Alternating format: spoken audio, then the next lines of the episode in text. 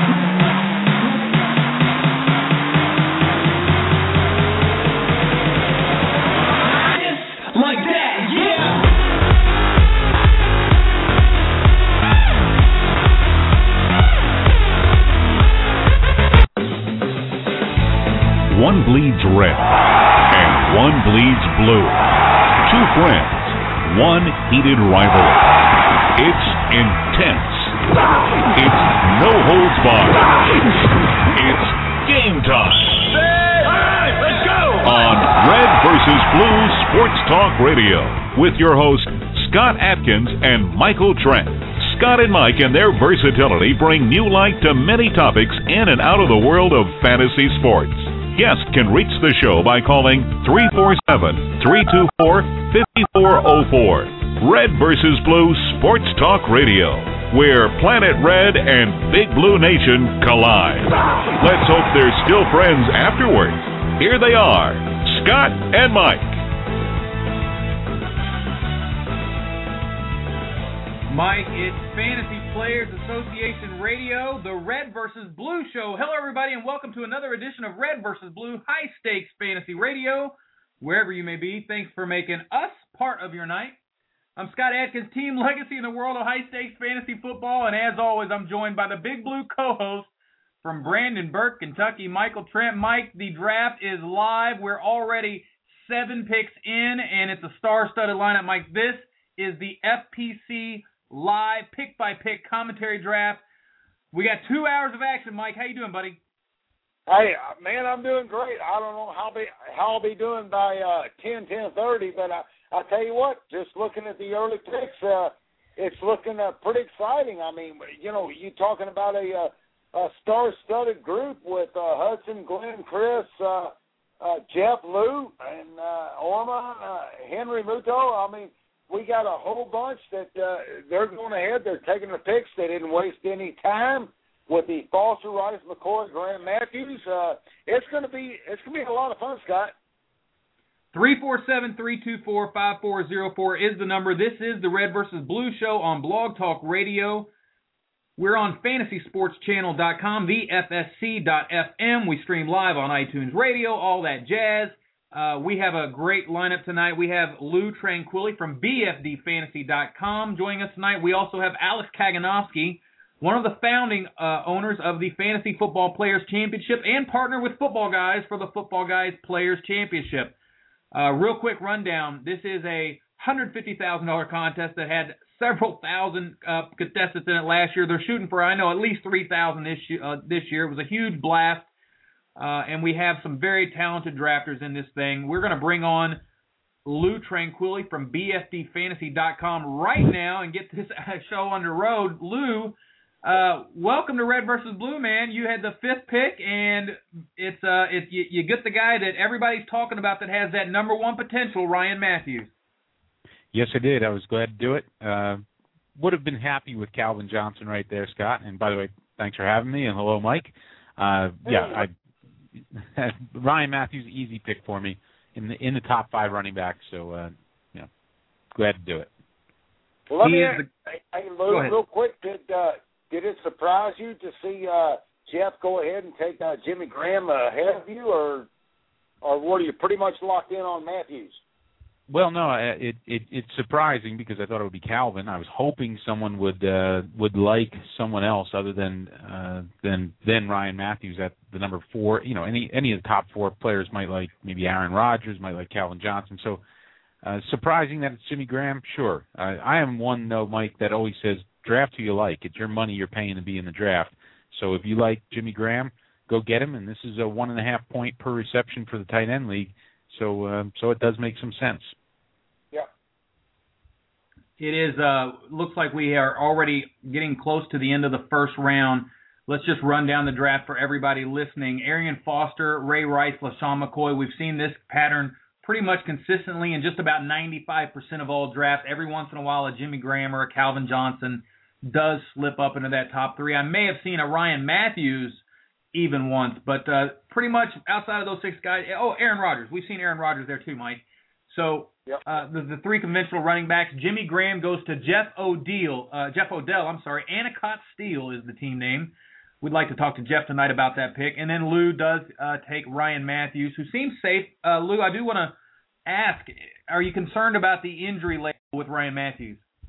Oh, absolutely. You have to be. I mean, it's just uh hasn't shaken it yet. That's all there is to it. The guy just has not shaken the injury label. So yeah, your your um your concern has to be that he, he will not last. And really, the thing with uh with uh with Mathews is there uh, I can't draft any kind of handcuff to him. As good as Norv Turner offenses have been, uh there aren't any handcuffs out there in San Diego, in my opinion, this year.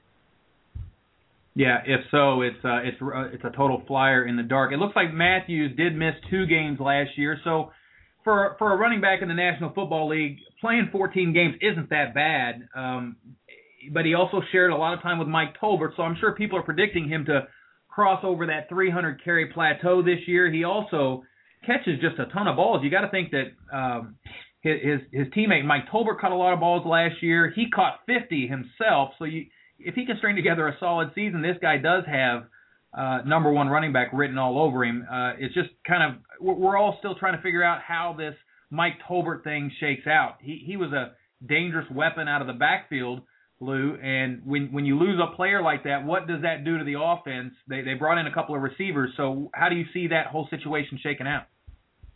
Well, uh, the San Diego offense really is it's become a bit of a wide receiver by committee, guys. It really has. It's an an interesting offense because you've got uh, Norv Turner that's been so good to the fantasy football uh, world over the years. I think he remains very good to us at the running back and the tight end position. But those wide receivers, you know, Malcom Floyd is an eight to ten touchdown guy, but he's also an 800 yard guy. So he's not really a wide receiver that you're in any big hurry to get your hands on.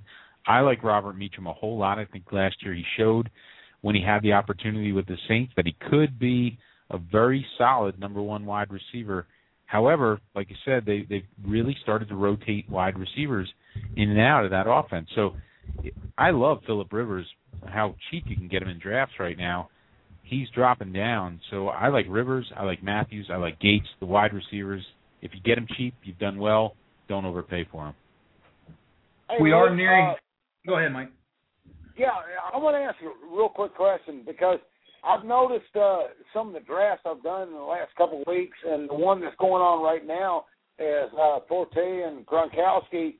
Uh, they just went. Um, it just seems a little bit different this year as far as the one, two, three spot and how important that is.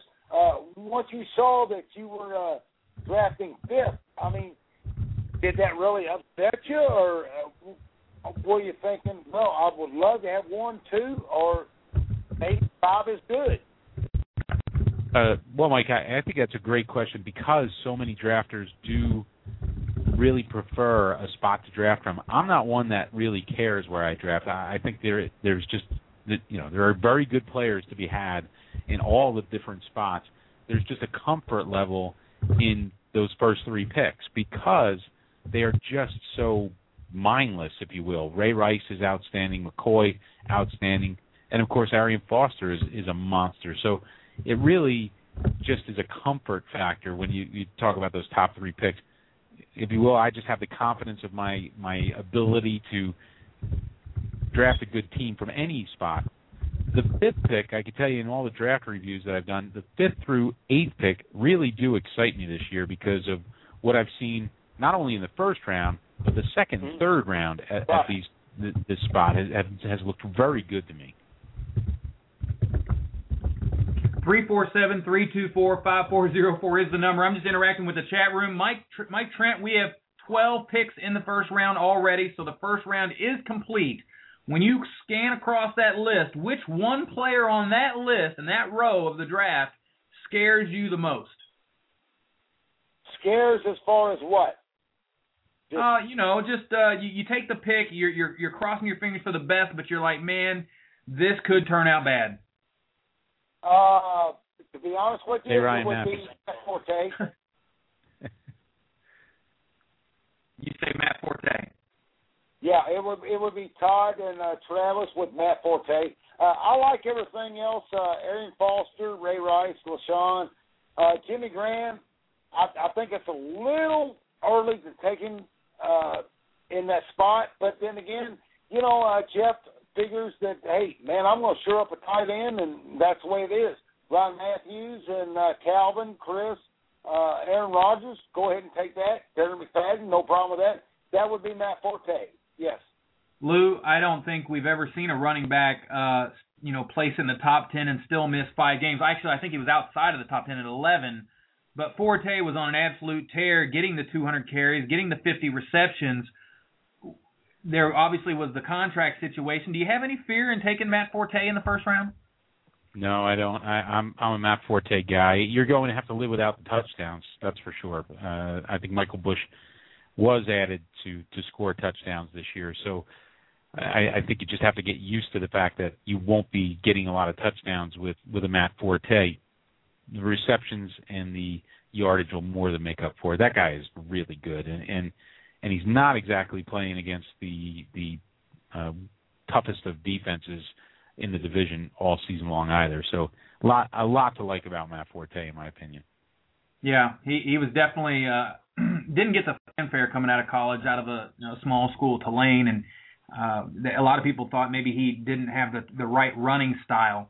Uh I I remember that coming out. I'm not a big draft scout guy, but I just remember that there there was some significant knocks on him coming out of the draft, and the Bears somewhat believed in him and, and gave him a shot, and and he's just done everything with it. I, I like to see a guy like that get rewarded and get paid rather than get thrown away like so many running backs do. They get used and thrown away.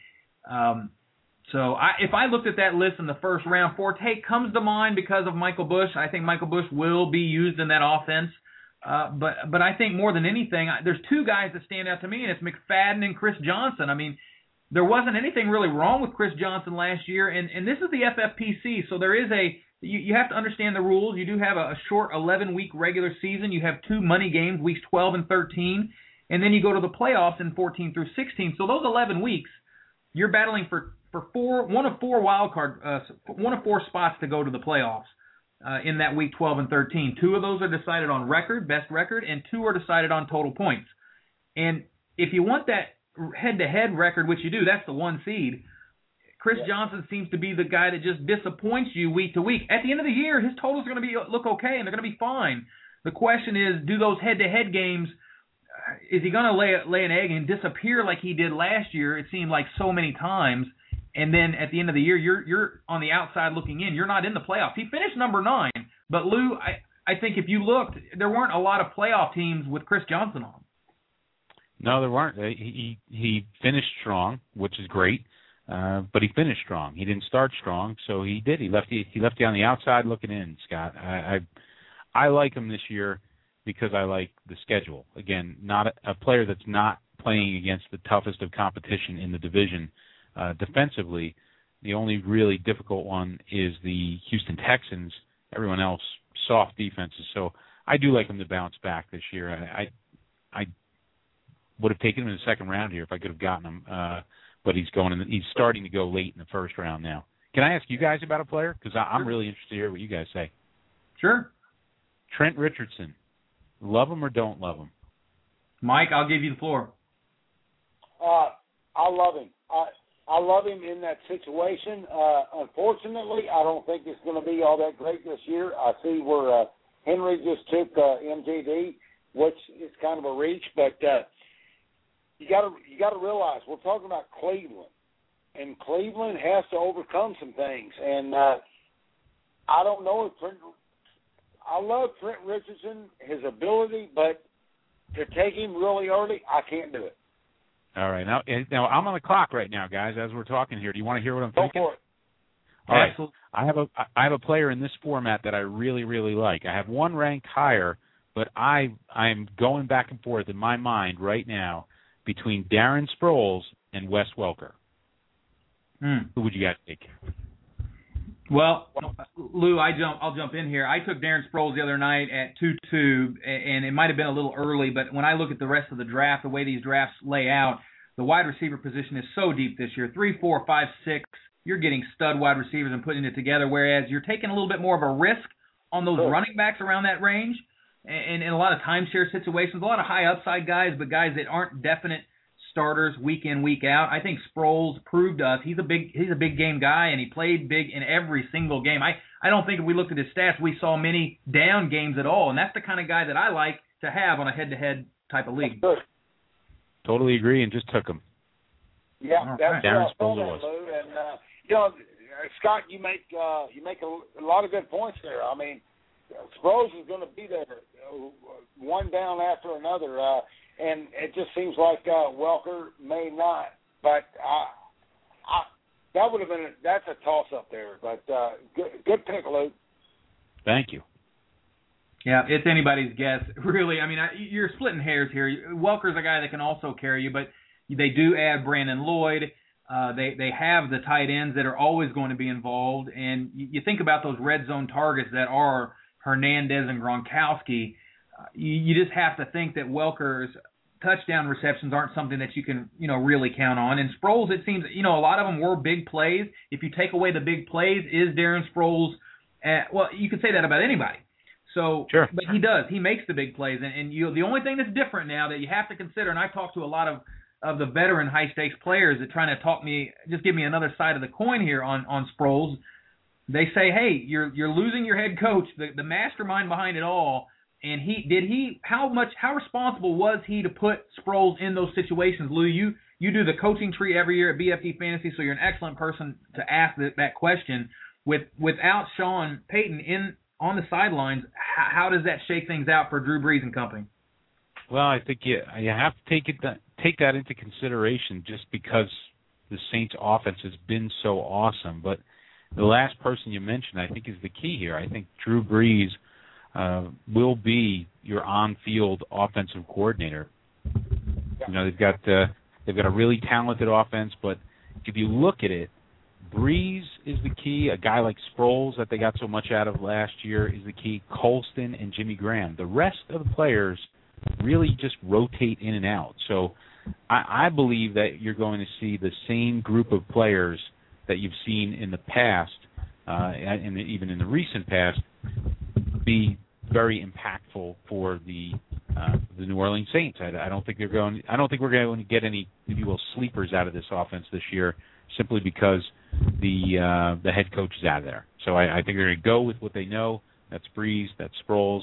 You'll see a, a an Ingram, uh, Pierre Thomas split for the carries, and then Colston will be your primary wide receiver. So I'm I'm pretty comfortable. Actually, I'm very comfortable with the pick, especially in this format. Uh, like you said, head to head, but also where uh, kick returns, punt returns get credited to the player themselves. So you're looking at uh, the potential for that, especially with the Darren Sproles.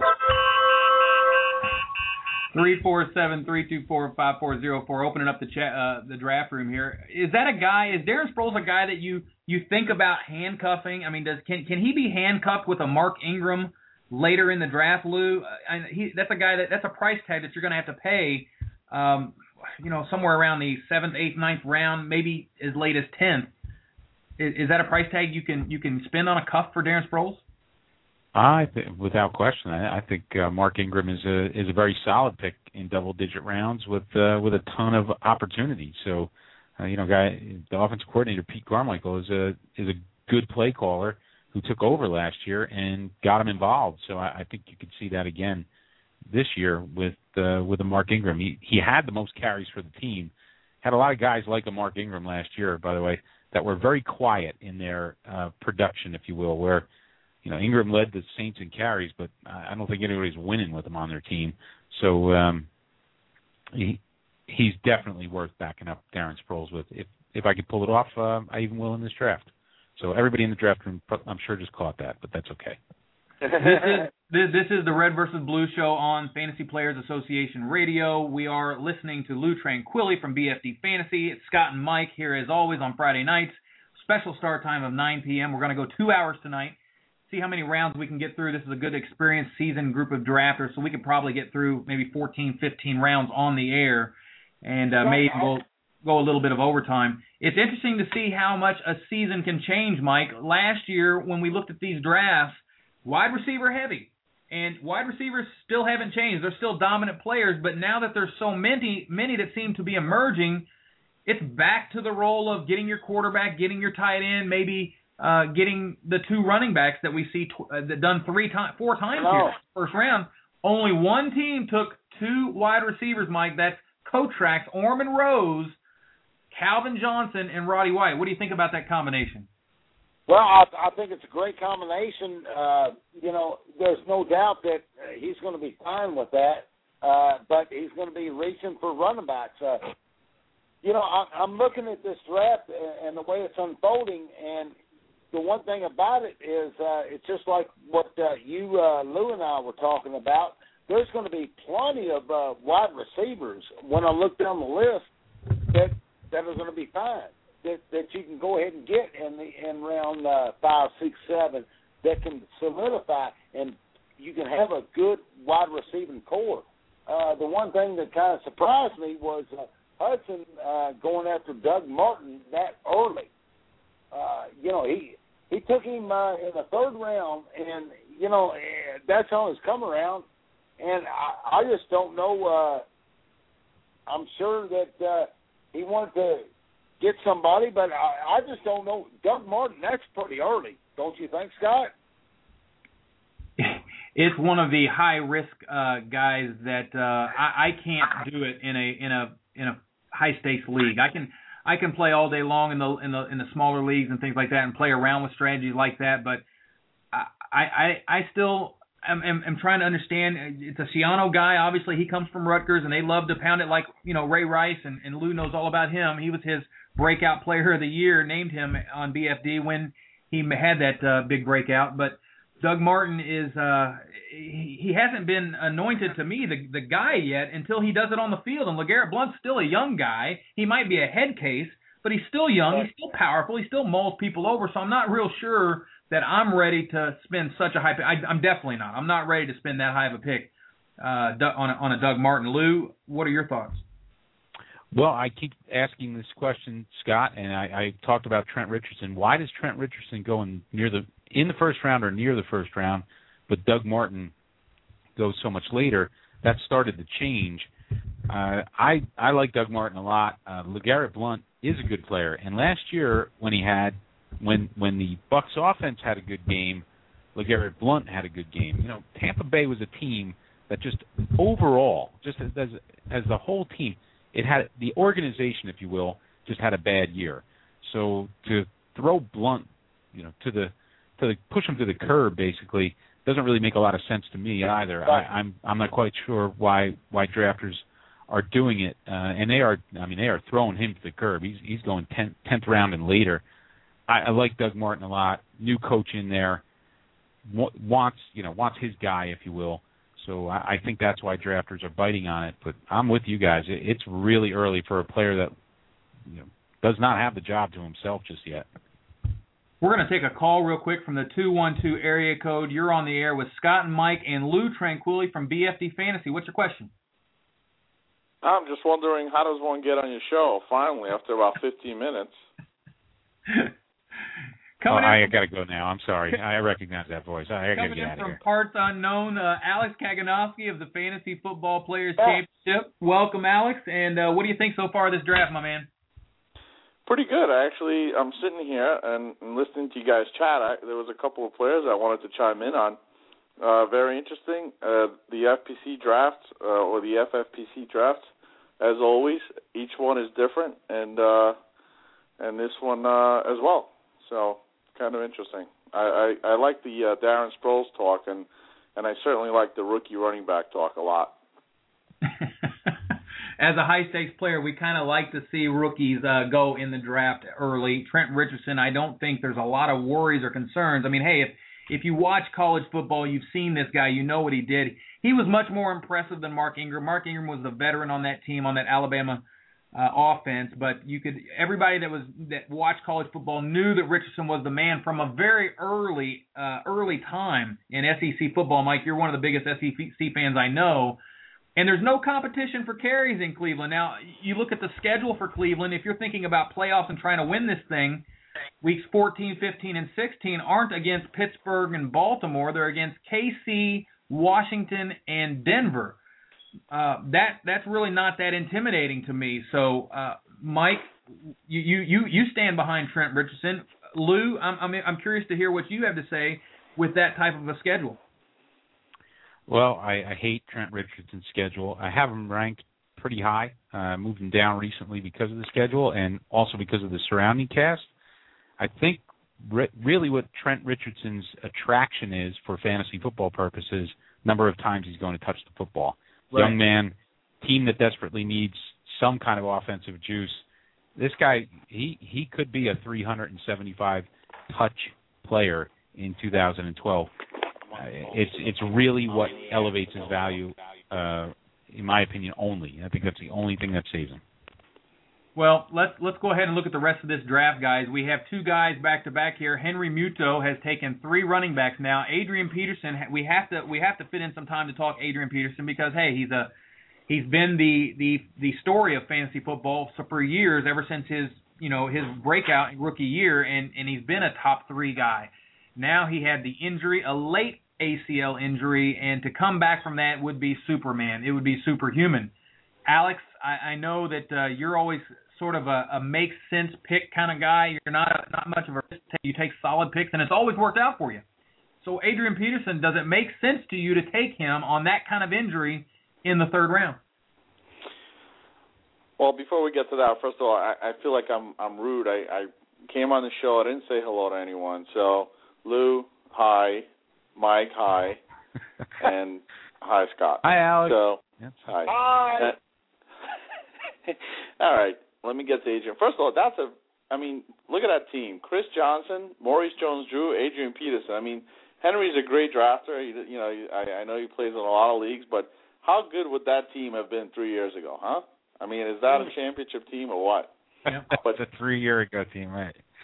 But seriously, I mean, obviously that team could. I mean, it's still all three of those guys are still plenty young to have uh, enough impact. But Adrian Peterson in the third round, um, I probably wouldn't do it uh, in his position uh, because you're he's passing up on a very on a quality wide receiver here to take a quarterback who may not uh, to take a running back who's a number three running back who may now be contributing to his team for a while, and even if he is, you know, he may not be at a hundred percent. So I think what he did was he passed out, you know, with the two running backs in the first two rounds.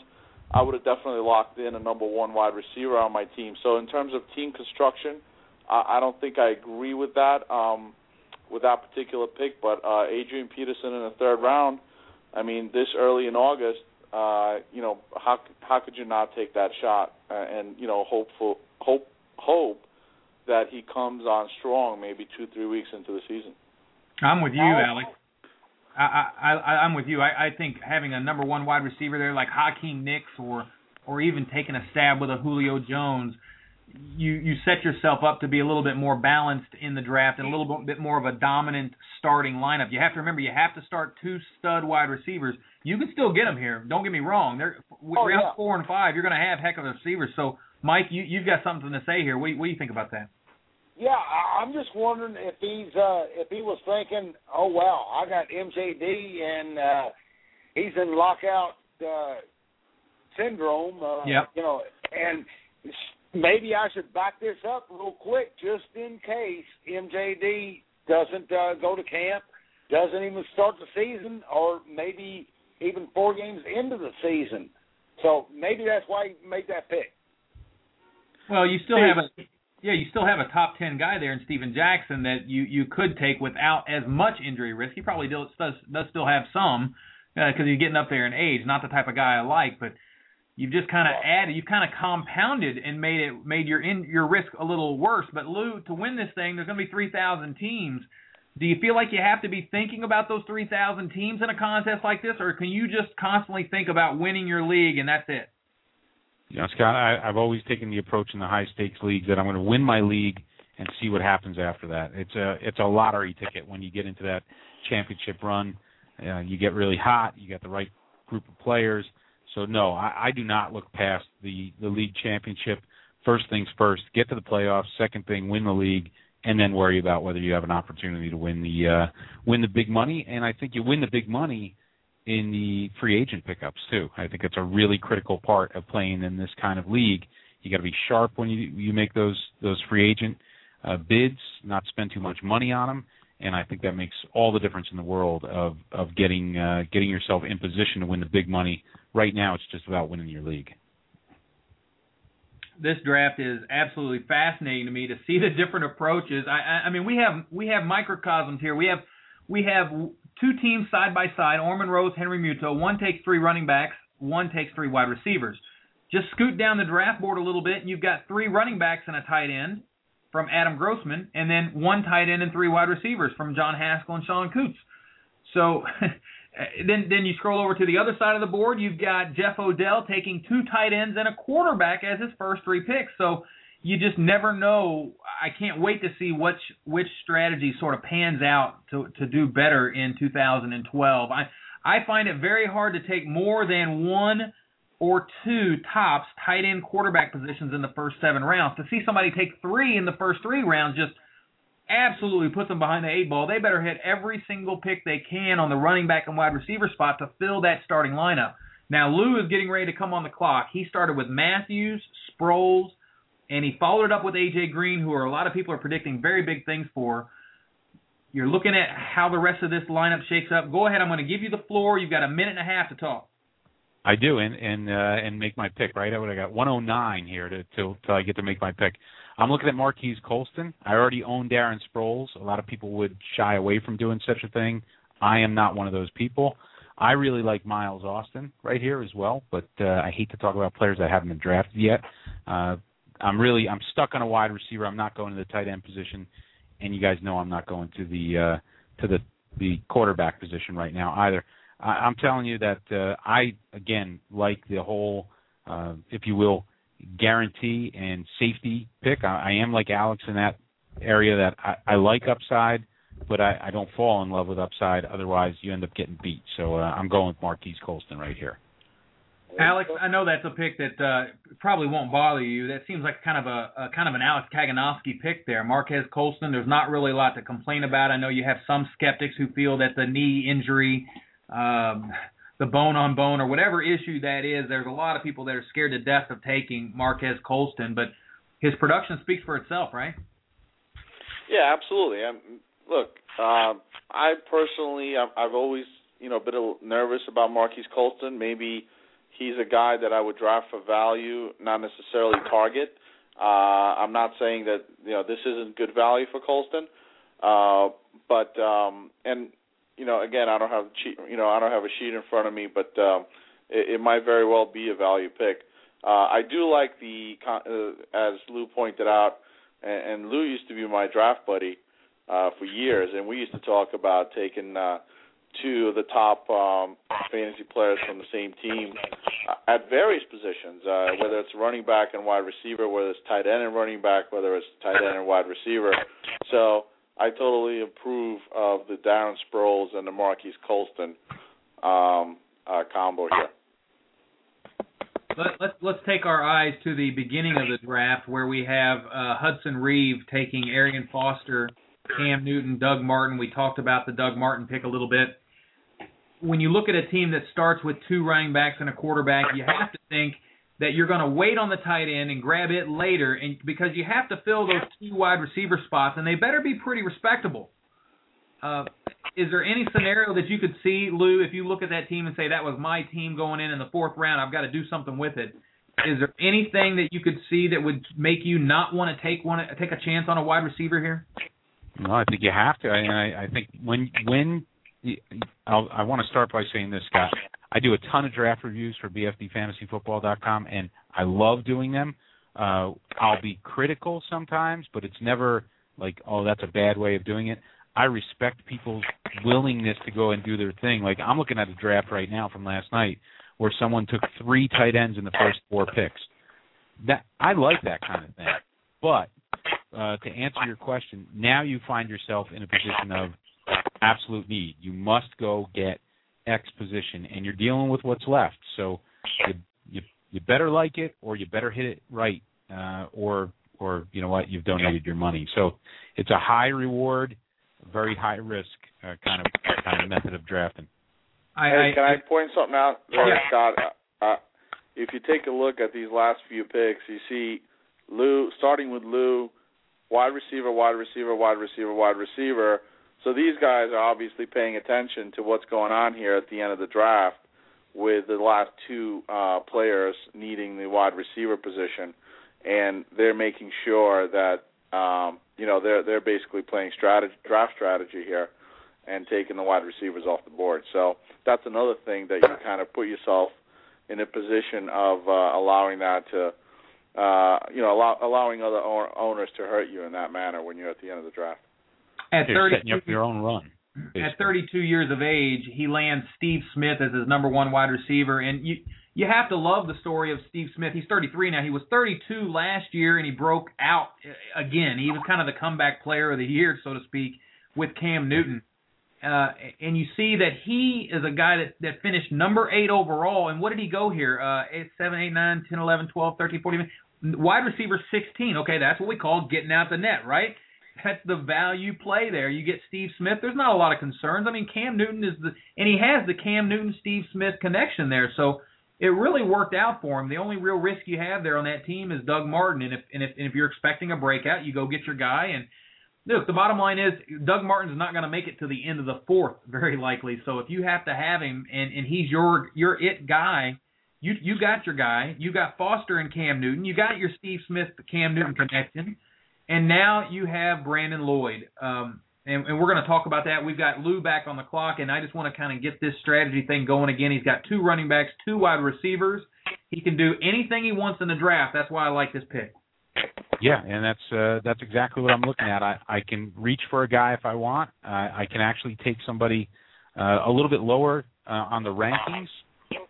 And I'll tell you what, I'm going to ask you guys, uh, what do you think of of taking a player like a Dez Bryant right now? Is it is it too early for that? Whoa, a Dez Bryant. Was that a, oh, I, I'm a little I'm a little shaky on that right now. I mean, I think that uh, I think he'll he'll he'll end up being uh, really good, but I'm I'm a little shaky on that. Uh, what else? Uh, that's just me. Go ahead, Scott. Uh, I just I just fear a suspension there, and uh, obviously once he comes back, though, you're going to have a steady guy. So if you can survive a little while and and maybe miss a three or four game stretch there in the beginning of the season because he gets suspended, you got 18 seconds. You got to make a pick. I'm going to do it right now, and I'm actually going to go for another offense that I like a whole lot here. And if I can, uh, uh, you know what? I'm I'm down to eight seconds here. Let me. Uh, Let's let give him a little it. more time. We put him on the spot here. That's all right. We, we we ran his clock out for him. Uh, we Dez Bryant is one of those guys that if you take him, you uh, you you have a monster probably in the in the second half of the year. The only concern is will he get suspended for slapping his mom? I mean, it's not some yeah. not a real popular thing to do in Texas. I'm w- I'm going to see if they'll uh, they'll let me back this sucker up a, a pick for you know BSing with you guys. Yeah, we will we will let them sort that out. Alex, when you think about Dez Bryant, uh, you you obviously everybody has thought that Dez Bryant has the ultimate upside to be a top three, top five, number one type wide receiver, and he goes off. He just has a stupid head on him, and he doesn't want to do the work. He he puts in he makes silly uh, off the field decisions.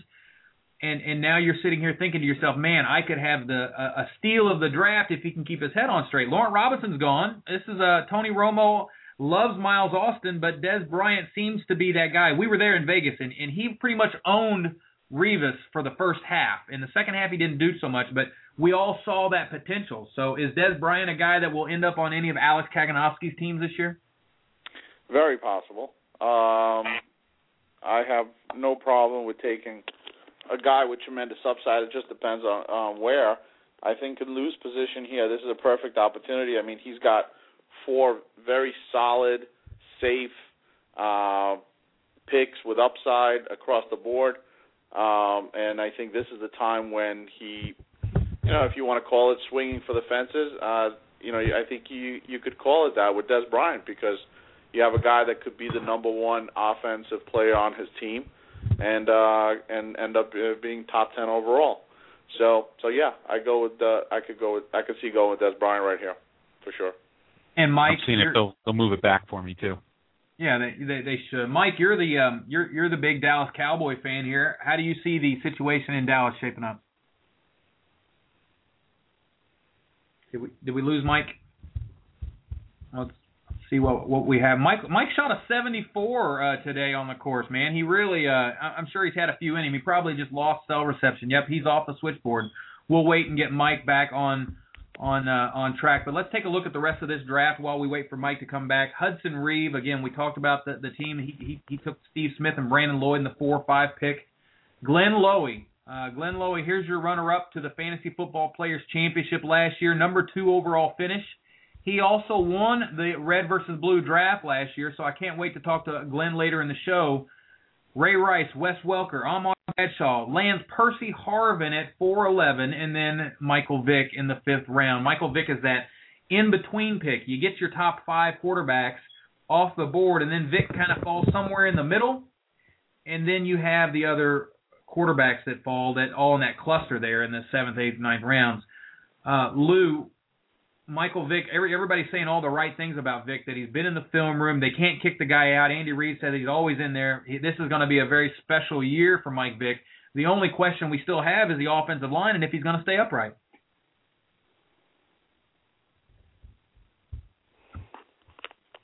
Did you lose uh, Lou also? Yeah. Hey, you know what? This is uh, it's one of those nights. Alex, I'll I'll throw it over I, to you. I, I'm back, guys. I'm back. I'm sorry. He they're working out the uh, they're working out the timer issue there. The when the timer uh, hits, I, I think they need um, somebody to roll that back. Um, Lou, we were talking about Michael Vick and him staying upright is really the only concern. Absolutely, I, I think the guy is a potential monster. I, I really do. I, I love him this year, and and I usually don't like, uh, Right. you know, a, an, if you will, an injury likely player like him. But man, all things pointing up, and especially where the Eagles ended the season last year was really, really impressive. I, I think you have to like Michael Vick a lot uh, going into the 2012 season, and always the case with any player. In his case, a little more uh, to it from an injury standpoint. But yeah, I, I love Michael Vick. I like where he went. I, I would have actually, believe it or not, and you guys Mac- know me well, I might have taken him. I would have, I would have, I thought you might have felt bad about Maclin getting sniped from you right there because I'll tell you that Maclin going in at five four, this kid just has top ten kind of written all over him. You know, with with the ability that he has. Obviously, he missed some time last year, uh, but from from all accounts, this guy looks like he's just ready for a monster. If Vick's ready for a big season, then that means you've got to bump all of DeSean, Maclin, and Brent Celek up. You've already got McCoy as the number one option at running back. So to see the number one receiving option. Now, see, Vick's not a you know a big five thousand yard guy or anything like that. He's not he's not Drew Brees. He's not Tom Brady or Aaron Rodgers. He, he's a great fantasy quarterback. So the questions are about Maclin. Alex, I'll give this one to you. You like Maclin, and and I'd just like to for the listeners to hear the reasons why. Yeah, I like Maclin a lot. I liked him. Uh, I liked him last year. Uh, I liked him the year before. I drafted him both years in, in uh, some of my bigger teams. Uh, and not not only did I draft him, I went out and and make sure that I got him. Uh, and I think I'm going to do the same thing this year. So, um, I the reason why I do like him is because he uh, is the number one offensive target on his team. Uh, it is their offensive powerhouse. I mean, it may not be the Saints or or uh, or the uh, Packers, but um, it's certainly enough production um, to go around the top three guys there in the offense. Um, uh, Maclin, if you take a look at his production last year when he he was healthy, and he did get hurt a couple of times, and obviously getting hurt is a little bit of an issue for Maclin. But when he is not hurt, he uh, he's basically five receptions a game uh, in the back pocket. Uh, he is he is really that good. Uh, keep in mind also he's a he's a pedigree player. He's a first round talent. Okay, um, and he's also the great thing about Maclin as a wide receiver. He is a possession receiver. He's also a deep threat as well. So, um, so I really I like Maclin all around, except for the injury risk, of course.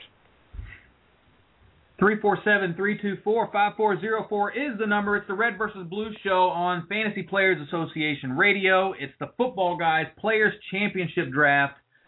Uh, every year we do one of these. It's the only publicly drafted Football Guys Players Championship Draft here, hosted by the FFPC and FootballGuys.com.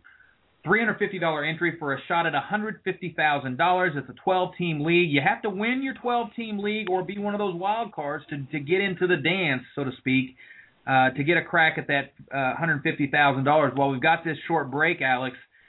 What a perfect marriage this is between the high stakes veterans of the FFPC and the mid stakes sort of creation uh, that Football Guys has, has been able to uh, partner with you guys and make happen with the uh, with the tremendous popularity of the football guy membership. Yeah, I mean it, it's been unbelievable, and you know I, I'll tell you the truth. A lot of it has taken all of us, um, you know, a little bit by surprise. Um, I, I think something has to something has to be said about maybe the timing of it all. Um, I, I think maybe the timing of um, introducing the mid stakes and, and the high stakes um, industry to a lot of the fantasy players is right, uh, and maybe that's exactly what's happening the last couple of years. So when a lot of these, uh, you know, these very dedicated, I mean, the football guys community is made up of very dedicated people. I mean, they, uh, think about it. They're getting these emails from football guys on a daily basis, okay, and they're all opted in opted into that gigantic email list of of of that company. And every single day they're pounded with this fantasy football information and they're all can't they're all waiting to digest it. So these are diehards and and here we are. We introduced them to this mid stakes format and and they started you know they they took slow they took it slow took it easy but last year we we had the lockout and we still got to 3000 teams and this year it's just you know absolutely exploding here we are in uh on August uh, 3rd, and I, we own, we have about 1,400 teams signed up already. So I don't know where this thing is going to go, but um, it certainly is the right time, and it's the right marriage between us and football guys. So, and and you know, it's really not about us; it's about you guys and the players. I mean, you're like liking it, you're loving the format, you're playing it. So, you know, it, it's working out, I guess. Well, that it is tremendously popular. Let's see, did we get Mike back? I know we uh, we dropped him. No, he still has not returned. So must have been uh, some kind of a cell issue.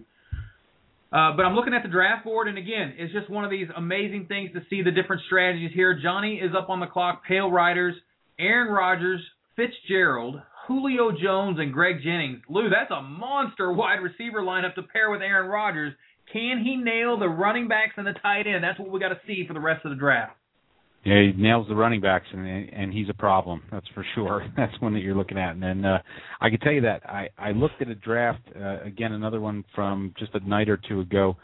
I, I'm not at all uh, a big guy on drafting a, a a quarterback early, and especially in the first round. However, I'll, I'll give you this lineup: uh, Aaron Rodgers, DeMarco Murray, Ahmad Bradshaw, AJ Green, Stevie Johnson, Pettigrew, and then Reggie Wayne, uh, uh, James Starks a really good lineup, and that was a team drafting from the seven hole uh, in the same format draft. So, you know, the player, a team like that pulls the running backs out of the hat, and, and you got yourself a, a, a hell of a team that you're you're dealing with there. Well, the uh, the the draft is going strong again. We just saw Johnny add a fourth wide receiver in Steve Johnson. Lou, this is a perfect team that I want to talk about. I'm a big Jets fan, obviously. Uh, I think I think you have an affinity for the Jets as well. Maybe I don't know if that's still the case. I, I I'm not sure. I know Alex is a big Giants fan, but the Buffalo Bills are the story of New York right now. They just kind of seem to be that upstart team that that maybe they've already leaped past the Jets in in uh, the, the the odds of Vegas as the number two team in the AFC East, and and this offense is really just set to explode. They have Steve Johnson, they have the uh, the backfield tandem of Fred Jackson and Spiller, and they've got good chemistry. Fitzpatrick is just kind of a smart quarterback. He doesn't. Uh, it seems like he has pretty much the total package, not elite skills, but it seems like he gets the job done, and they've got a tremendous defense. So, your take on the uh, Buffalo Bills? Do they do they have a number two? Do they have a number two wide receiver? Well, right now it's uh, it's it's Derek Hagan, and that guy's pretty good. Uh, he played for the Giants for a little while. Uh, he's not not a bad player. I I, I actually like uh, Donald Nelson, the the slot receiver, was pretty good last year at times. I like him a little more uh, from a fantasy standpoint, but uh, can I give you my prediction on the Bills? They challenge to win the AFC East. I I I think they could actually do it, and I, I like Ryan Matthews even as a quarterback this year. So a lot of pieces in place there in Buffalo, and, and I'm I'm pretty pretty high on that team myself. Buffalo is a sneaky team this year to count on. It's it's definitely a definitely a a, a defense that I'm looking at targeting maybe late in the, in the, uh, in the draft. All right. Right. Few technical, technical difficulties, difficulties here. We, We do have, have the draft still rolling live. Let's, Let's take a look, at Adam, Grossman's team. He started, three running backs. Darren McFadden with injury question marks. DeMarco Murray with injury question marks. Stephen Steven Jackson with injury injury question question marks. All big big upside guys. guys. A lot of questions. Uh, Uh, Vernon Davis and Decker. You've You've got, got guys there that are are, are predicting big big things for Eric Decker, with the Peyton Manning coming town, to town. Peyton Manning so Alex, Alex. What are your thoughts on seeing a, a team start off with three running backs and able to get two options like a Vernon Davis and Eric Decker in round four and five? Um, I think you're asking about Eric Decker, but I'm getting this really nasty echo, and um, I'm sorry, Scott. I don't know. Maybe I should call back and get back on. But um, uh, if you're asking about Eric Decker and Adam Grossman's team there, uh, my response is um, I I like what the guy's doing. Um, I you know the key obviously now is to get it right. Uh, you know the problem with with waiting that long to to find a wide receivers, even if it's a guy like Eric Decker who obviously has some upside, is you know it's really hard at this point with so many wide receivers off the board to uh, to get someone who's even going to perform like a steady number two. So if he's able to do that with Decker and with whoever his next picks are, I think he's going to do really really well here. Uh, as far as Decker himself, uh, I'm I'm a total believer in the offense over there. I I do agree with Lou, and I agree with some of the other.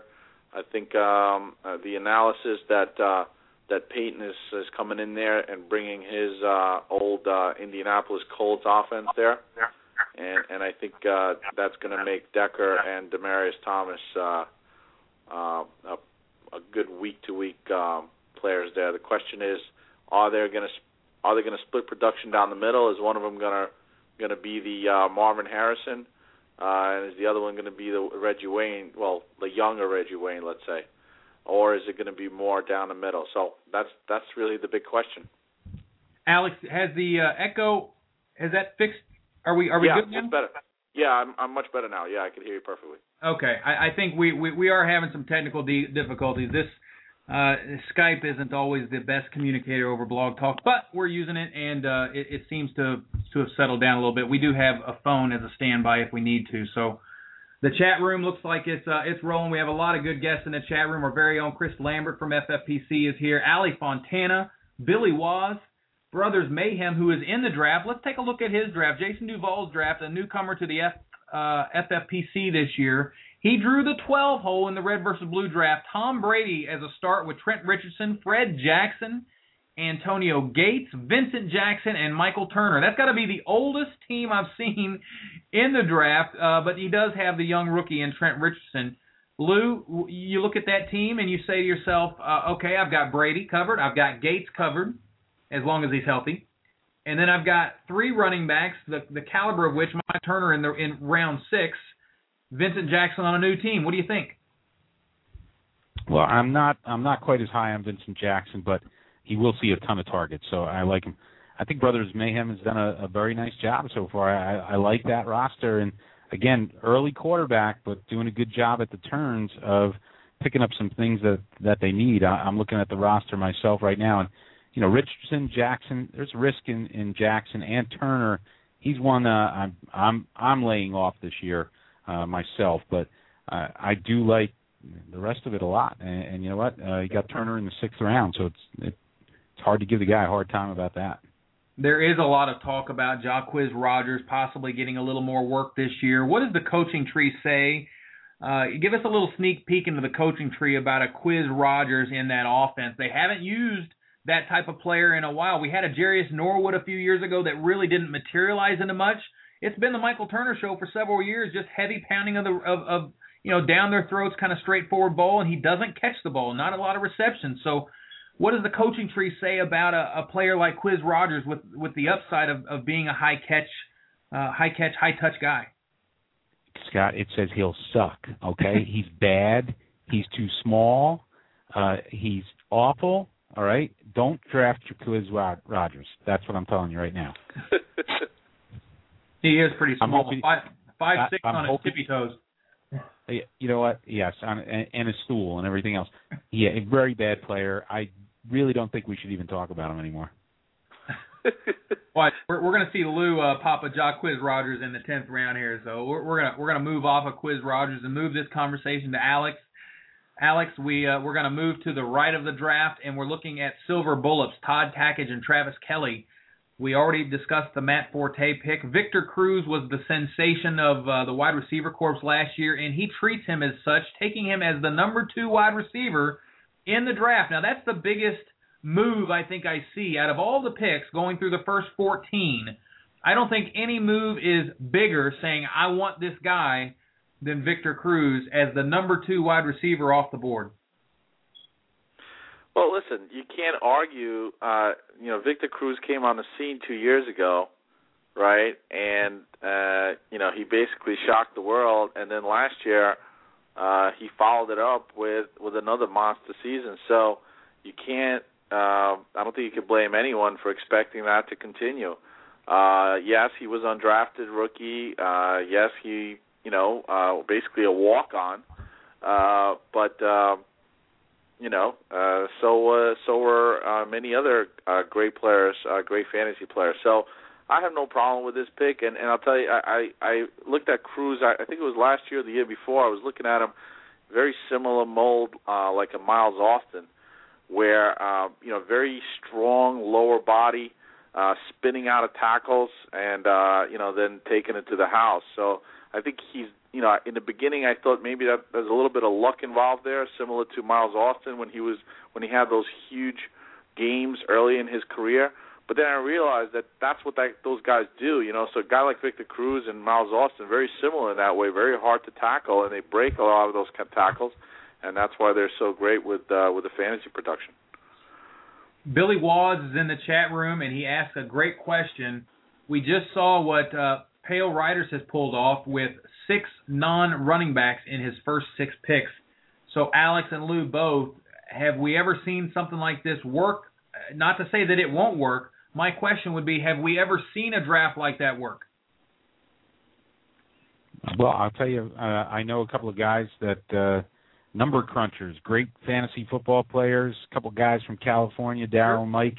Right. Uh, a couple of years back, they went I want to say eight rounds without taking running backs, and they challenged the entire season for their league championship. It was a, uh, pardon the term, ballsy move, but they they did it, and I, I again have no problem with someone saying this is my draft plan, this is how I'm attacking it.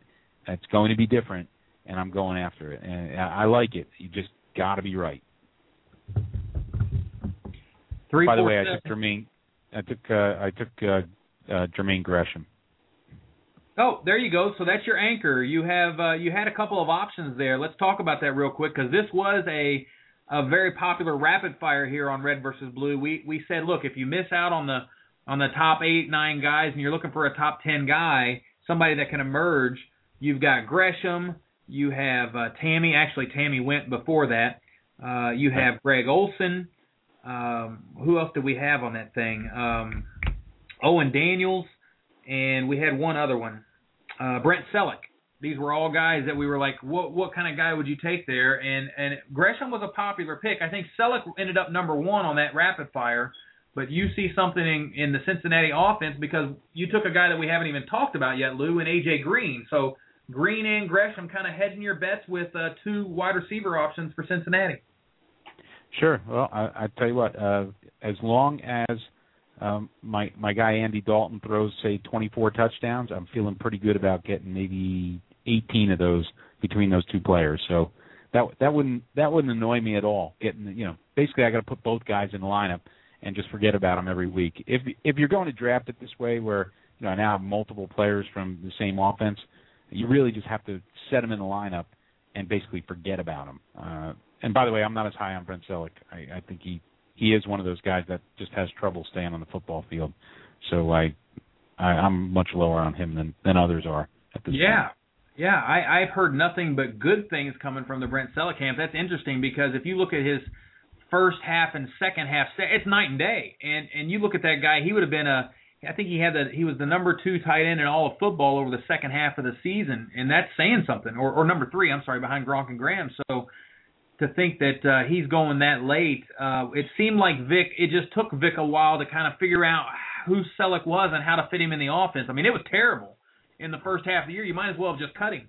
But once you cut him, uh, it, it was about week eight that he started going off, and it, it just continued through the rest of the season. So injuries maybe are, are a part of that. Obviously, uh, I always liked him at Cincinnati. I was a big uh, conference or, or Big East Conference USA guy back in the day with Louisville and Cincinnati, but and he was the man. He was he was the man on the team, and, and it took him uh you know a little bit of time to kind of find his groove. I think L.J. Smith was there and all these guys, but uh, Brent Celek has been one of the more interesting uh, tight end stories to watch this off season, uh, just because Michael Vick needs that that safety blanket. You know, you don't want to see Vick come out of that pocket too much because he's a hundred million dollar guy now, right? And he, and you just don't want to see that guy, um, you know, get hurt have a bad knee, you know, take a bad fall. It's hard enough to survive a season, much less if you're going to play, you know, full out balls to the wall like Michael Vick. So I, I kind of like the Celek pick, but I, I, I, I'm right there with Gresham too, and I love Tamme. I mean, there's there's three there's there's great tight ends going in the sixth round. Pettigrew at one and a half points per reception in this type of format, he's gold. I mean, he could very easily score more than a lot of the wide receivers ahead of him, and probably will because he's in the Detroit offense and he's a high reception kind of guy. And and, and Stafford goes for him in the end zone. If Pettigrew would have been there, would you have taken him, Lou? No, no. I I think uh, Pettigrew is is uh, right up there with uh, with Michael Crabtree in my in my fantasy football analysis from the standpoint of they both had really attractive seasons after the fact. Like you go look at it, and you're like, whoa, you know, uh, Crabtree had 72 receptions, Pettigrew think it was 83 receptions. Yeah. I, I I don't know anyone that won with Brandon Pettigrew on their roster because uh, it was the quietest 83 reception season in possibly uh, the last decade. And, and and I've said the same thing about Crabtree at the wide receiver position. It, it was just such a quiet 72 catch season that uh, I think I think Pettigrew is there, and I, I think it, you nailed it, Scott. He is like an outlet. You know, when Stafford gets in a little bit of trouble, find Brandon, get him the ball. The other problem I have with him is that uh, he did split a lot of time with Tony Scheffler, and that's uh, that's brutal when you're, you know, when you're getting down there to for the payoff, and Tony Scheffler comes in and takes the touchdown. Uh, it sucks. All right, uh, C.J. Spiller right here, or do I go into my wide receiver pool again? Well, I, I feel like I would be compromising the draft if I let Alex answer that question, since he is kind of the owner. So I have to tell you that I'm absolutely fascinated by C.J. Spiller. I had Pettigrew too, and he helped me win my league last year. But I also had C.J. Spiller. Uh, who was your other option? Uh, well, I'm looking at C.J. Spiller. Uh, I have uh, some others that I, am taking a look at, and I, am also considering uh, uh, Pierre here, Pierre Garcon. Oh, well, you know, hey, you've already got you uh, three. You've already got one flex at wide receiver. It might make sense to go ahead and have you one flex slash bye week guy with C.J. Spiller. I think Spiller's still going to be a startable guy even in the bye weeks, even if he's not anointed the starter. Uh, you, you have to love his big game potential and big playability. We still don't know exactly what Pierre Garcon is. He he looked pretty decent with horrible quarterbacking last year. He does have the dropsies. We know that about him. Uh, but we still don't know what Robert Griffin's going to do in that offense. Is he going to fall in love with the running backs? Is he going to fall in love with the tight ends? Does he have anybody like he had it at at uh, at Baylor? You know, like Kendall Wright or, or or does he have those types of wide receivers there? I'm not sure that Garcon's that guy. I do like Garcon. Um, but as a number four wide receiver, I, I think there's better things you that you could do that, than picking up a fourth wide receiver, and I think the third running back makes more sense. C.J. Spiller, it is. Wow. I agree with um, I agree with uh, not taking a fourth wide receiver in the seventh seventh round in terms of team construction. Uh, C.J. Spiller, I will say this: um, I re- I was listening to uh, Sirius NFL Radio just the other day, and Lou, you may have caught it too.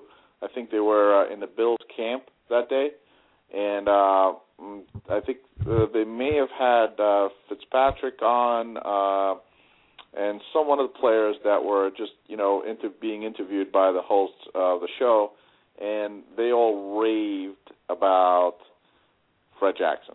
and they said that Fred Jackson, they said that Fred Jackson was just lighting it up, looked like a young man, had all his legs under him, and you know uh, no signs of injury or anything like that. So obviously, you know that doesn't change anything for you because the Spiller is still your guy, and this is just you know somebody's opinion. But um, you know, I just thought I just thought that was interesting to mention.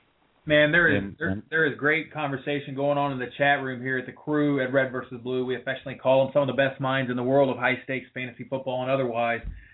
We started talking about Brent Celek and Ali Fontana and Mike Santos reminded me that hey, Brent Celek was in to block the first half of the season because their offensive line was absolute shambles, and then uh, then they allowed him to open up a, a little bit in the first half. They also bring up the fact Ali brings up uh, a very good point about Pettigrew, saying the Lions used Pettigrew for short yardage last year, essentially when the run game went down the crapper.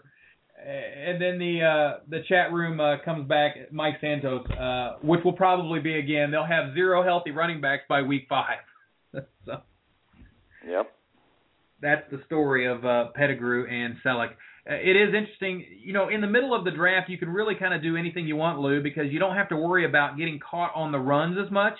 At, at the at the ends of the rounds, what kind of advice do you have for people to, if you have a guy that you really like, how much do you have to pay attention to the rest of the draft and what they're going to do by the time it gets back to you? And BBD basically. Oh, uh, yep, sure. The uh, the the ends of the draft, team one, team two, team eleven, twelve. I, I don't pay any attention to the rest of the draft, honestly. I mean, just just the team that's right next to me, whether they have a quarterback or a tight end or something. Uh, part of the reason that I, I took Gresham before is because I, I knew that there were two teams, uh, you know, team one and team two did not have tight ends, and in this format, most owners do want to have a pretty decent tight end. So I took uh, Gresham right about where his ADP is. I would have loved to have gotten him a little bit later.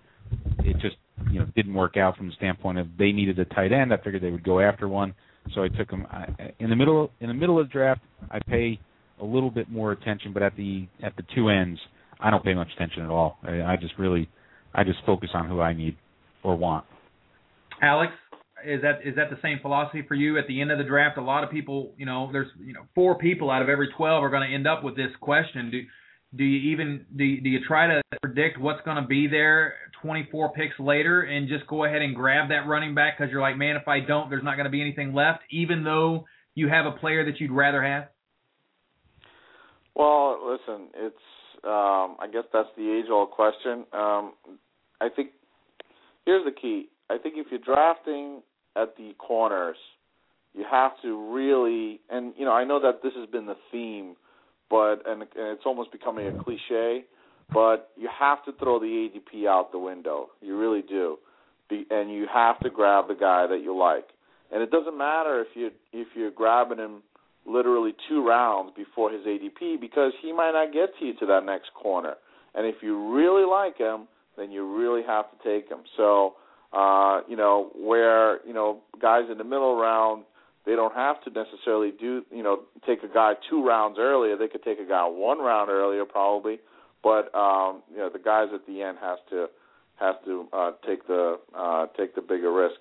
Um, and also, what I do like though, what Lou was mentioning in terms of uh, paying attention at the end of the draft, my favorite position used to be the drafting from the three or from the ten, uh, because I really like to be two away from the corner, and um, and to take advantage of uh, you know maybe stealing a player or or or kind of taking a player from from knowing what the other teams need.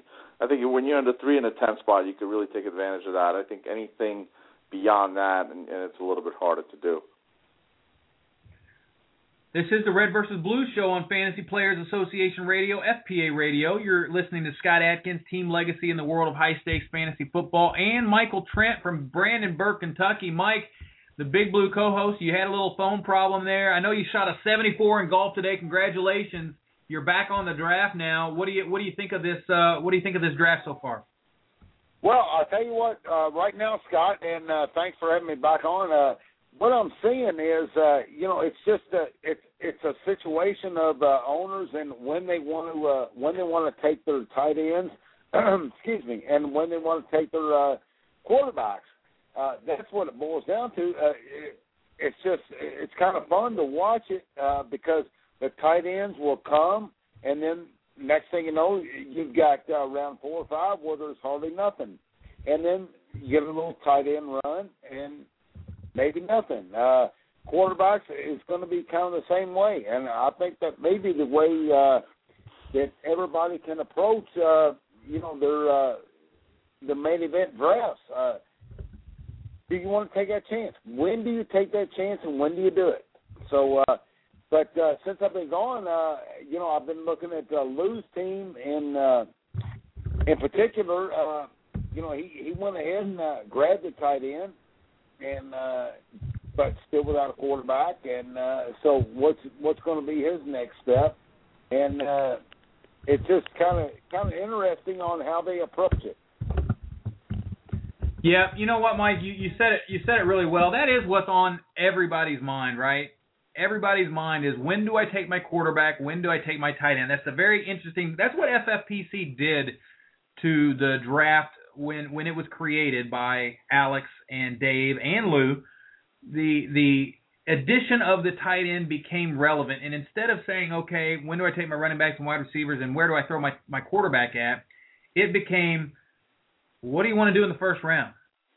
Mm, what do you want to do in the second round? And it continued right. the entire draft. So uh, it's a testament to the guys' understanding of football, to understanding what a fun league is all about and and about parity. You can have a bad uh, pick or a bad team construction and sort of recover from it a lot better. Alex, that's kind of my take. You, you back in the day, team construction was vital, and, and let's just go back to the days of the the the, the Lenny Pappano and Emil Kadlec, their world championship of fantasy football, the pure contest when it started, and the three wide receiver rule. That meant that wide receivers were very important in the draft, and if you didn't understand that by year two, you're toast because everybody did. After year one, we kind of took our lumps, figured it out. Year two, we knew you had to address the wide receiver. You've kind of you've kind of made that about the tight end now. If you just try to go to war with, you know, uh, Owen Daniels or what have you, you're toast.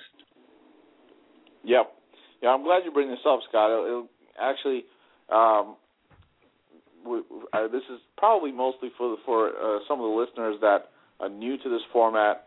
Um, I, I think well, if you look at this board, you know, you look at this board and and you compare it to this draft board uh, or any uh, FPC or FFPC draft board, uh, and you compare it to any of your other leagues, especially the ones that have, let's say, the two running backs, three wide receivers, one flex, or maybe two running backs, two wide receivers, or one flex.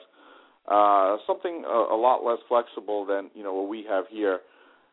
You, you, this board is just so fantastically different. Uh, the team construction is different. The approach of every owner is different, and that is this is the result of what happened in 2008 when we created the FFPC format.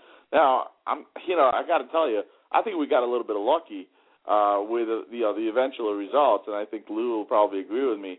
But I mean, we did have you know we did have the right I, I think you know uh, idea in mind. We wanted to give as much flexibility to the owner as possible, and that's why we actually added the one and a half to the tight end because we wanted to make it so relevant. We wanted to be as high up there as the the the uh, running back and the wide receiver.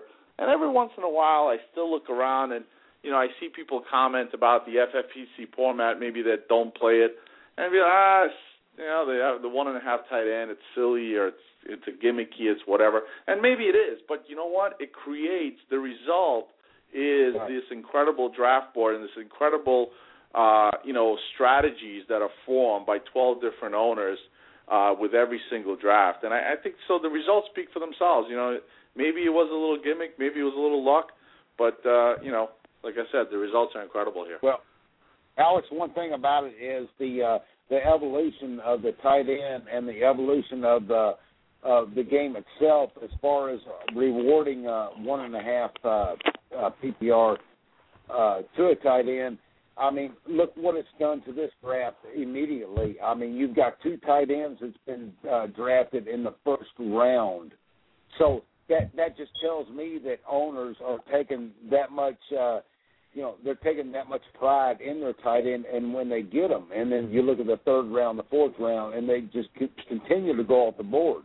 So yeah, that makes it but, even more strategic.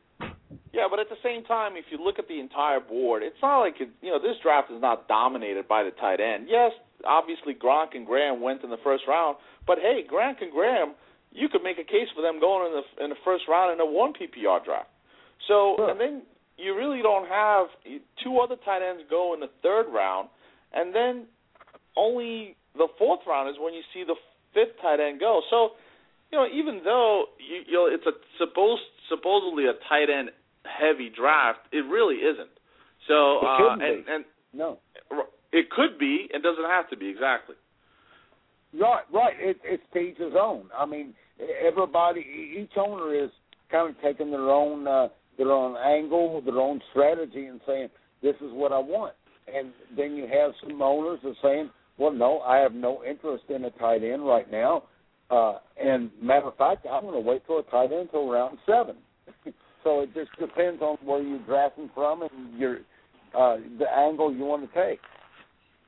Well, and we see another case of disrespect once again in Eli Manning uh, being taken as the 11th quarterback off. Can't even believe it. Finished number six overall, and Lou uh, snags him up. Uh, here's a guy that that has no problem throwing uh, all day long, four, five thousand yards, 29, 30 touchdowns, and what did they do? they pretty much just reloaded at wide receiver again, grabbed them yet another stud wide receiver in the draft, and said, you know, we're going to continue to utilize this Hall of Fame quarterback that we have on our team. I'm stunned that he. I mean, I'm stunned he lasted. I, I did not think he would make it there. They took uh, Matt Ryan and Peyton Manning ahead of him. I thought that was interesting. Uh, and I'll tell you what, I, I know who took Peyton Manning. Those are two damn fine fantasy football players. So I'm not going to argue against them. Uh, I'm a little surprised Matt Ryan went ahead of him. Uh, I was looking at that team, and I thought it would have been interesting if they had selected Peyton Manning because they own Victor Cruz and they have so much invested in him. Uh, why not go for the hookup of uh, of Eli and Victor Cruz if you like it that much?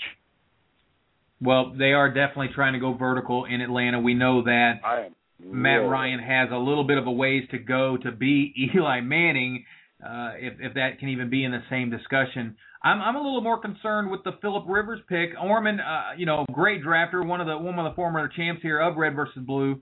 Uh, Lou, again, when you look at the schedule for Philip Rivers, it looks pretty brutal in those playoff weeks. Cincinnati, Baltimore, Pittsburgh, Carolina, and the Jets to finish off the year. You also had Denver in Week 11. What do you think? Does that impact your decision? I know you talked about winning your league, but that that's not something I really want when I'm going up against Brees and Rodgers and Brady trying to win this thing. Yeah, I hear you, and, and that's actually well. I mean, going up against Brees, Rodgers, or Brady, Brady could actually be a good thing for Philip Rivers. Uh, you know, from the standpoint of of, of points, potential points. Uh, I like Philip Rivers a whole lot, and and the quarterback position, Scott, anymore.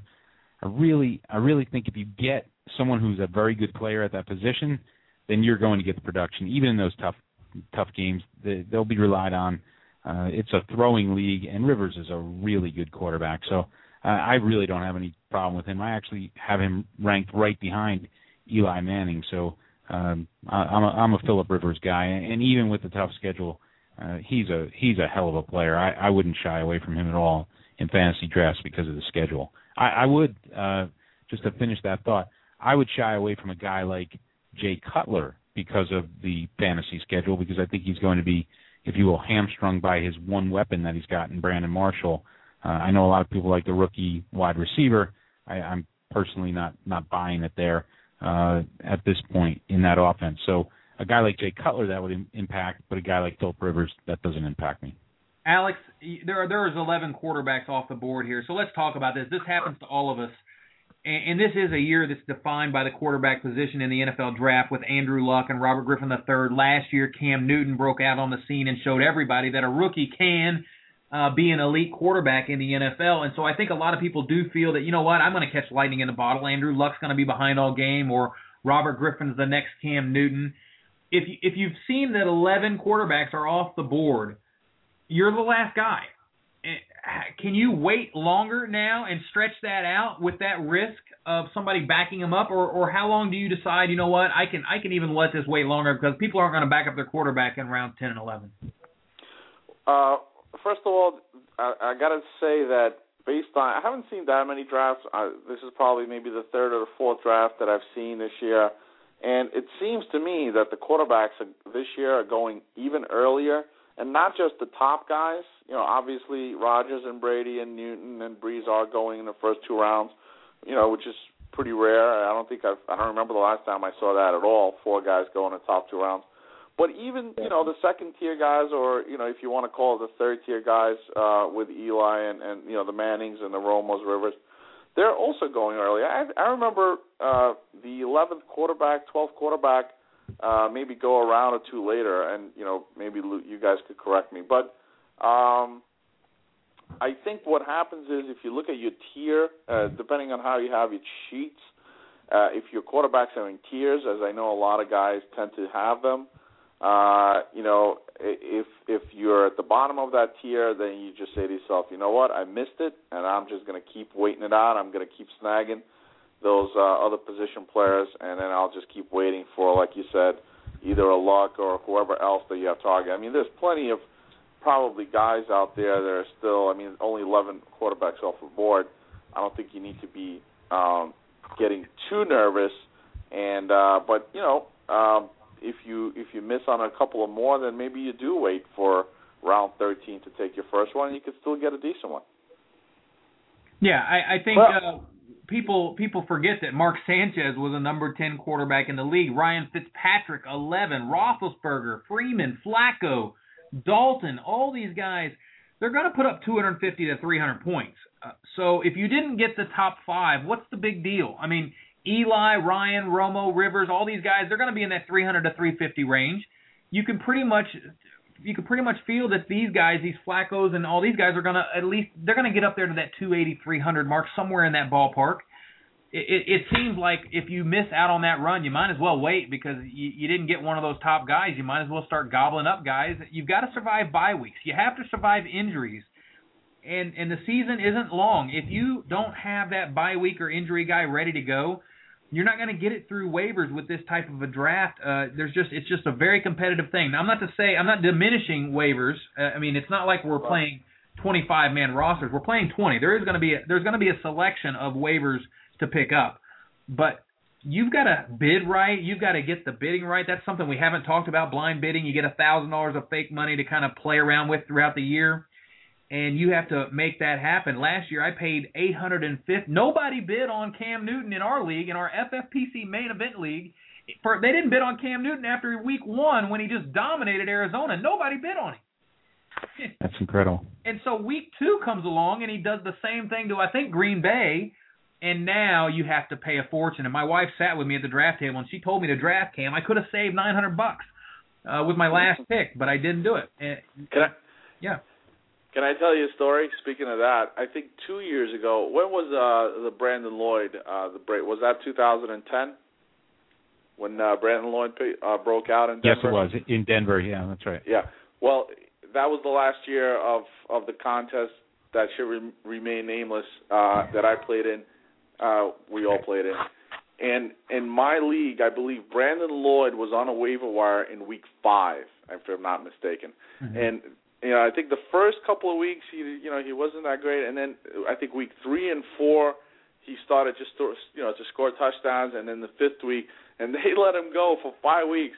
And when I say they, I'm the bonehead too who let him go for five weeks. Okay, so uh, it, you know sometimes it just works out. It's weird. It's like a collective thing. You know, like everyone just says, ah, you know, I don't really need to bid, or you know, I don't, you know, it's just a fluke. You know, so I think that's what happens Uh, with Cam Newton. I wouldn't be surprised if in some, maybe not the main event leagues, I wouldn't be surprised if some, you know, individual local leagues, Cam Newton w- was lasting until the thir- third week of the regular season last year. yeah, I'm looking Yeah, at those game logs. Six for 169 and one against Indy week three. Eleven for 115 against Tennessee, and five for 135 against Baltimore. Two touchdowns. So just to think that that hap- it happens. You know, people just get it up there. Oh, that's not going to continue. That's not going to happen. I do find it interesting that I had just texted in the chat room. Uh, Clayton was Lou too hard on the Quizinator, and here we go with Lou. Uh, suspicions are true. Takes Jacquizz Rodgers in the ninth round. Lou, was that that must have been a big smoke screen. Uh, of course, it was a big smoke screen, and and I would have not I would not have taken him. I would have uh, actually taken the uh, the wide receiver before him, or wide receiver that went right before him, which was Randy Moss. So I would have selected him in the ninth round. It didn't work out because uh, Jeff Odell uh, snaked him from me, Anacott Steele there. So I I just went to Plan B, which was Jacquizz Rodgers, and uh, I told you he's too short. He sucks. Uh, don't draft him. Had I known you had Well, an affection you for a what? player like that, I would have probably leaned you in the wide receiver uh, position. Uh, Mike, go ahead. Yeah, guys, I've been uh, I've been looking at uh, Jeff and Lou going back and forth.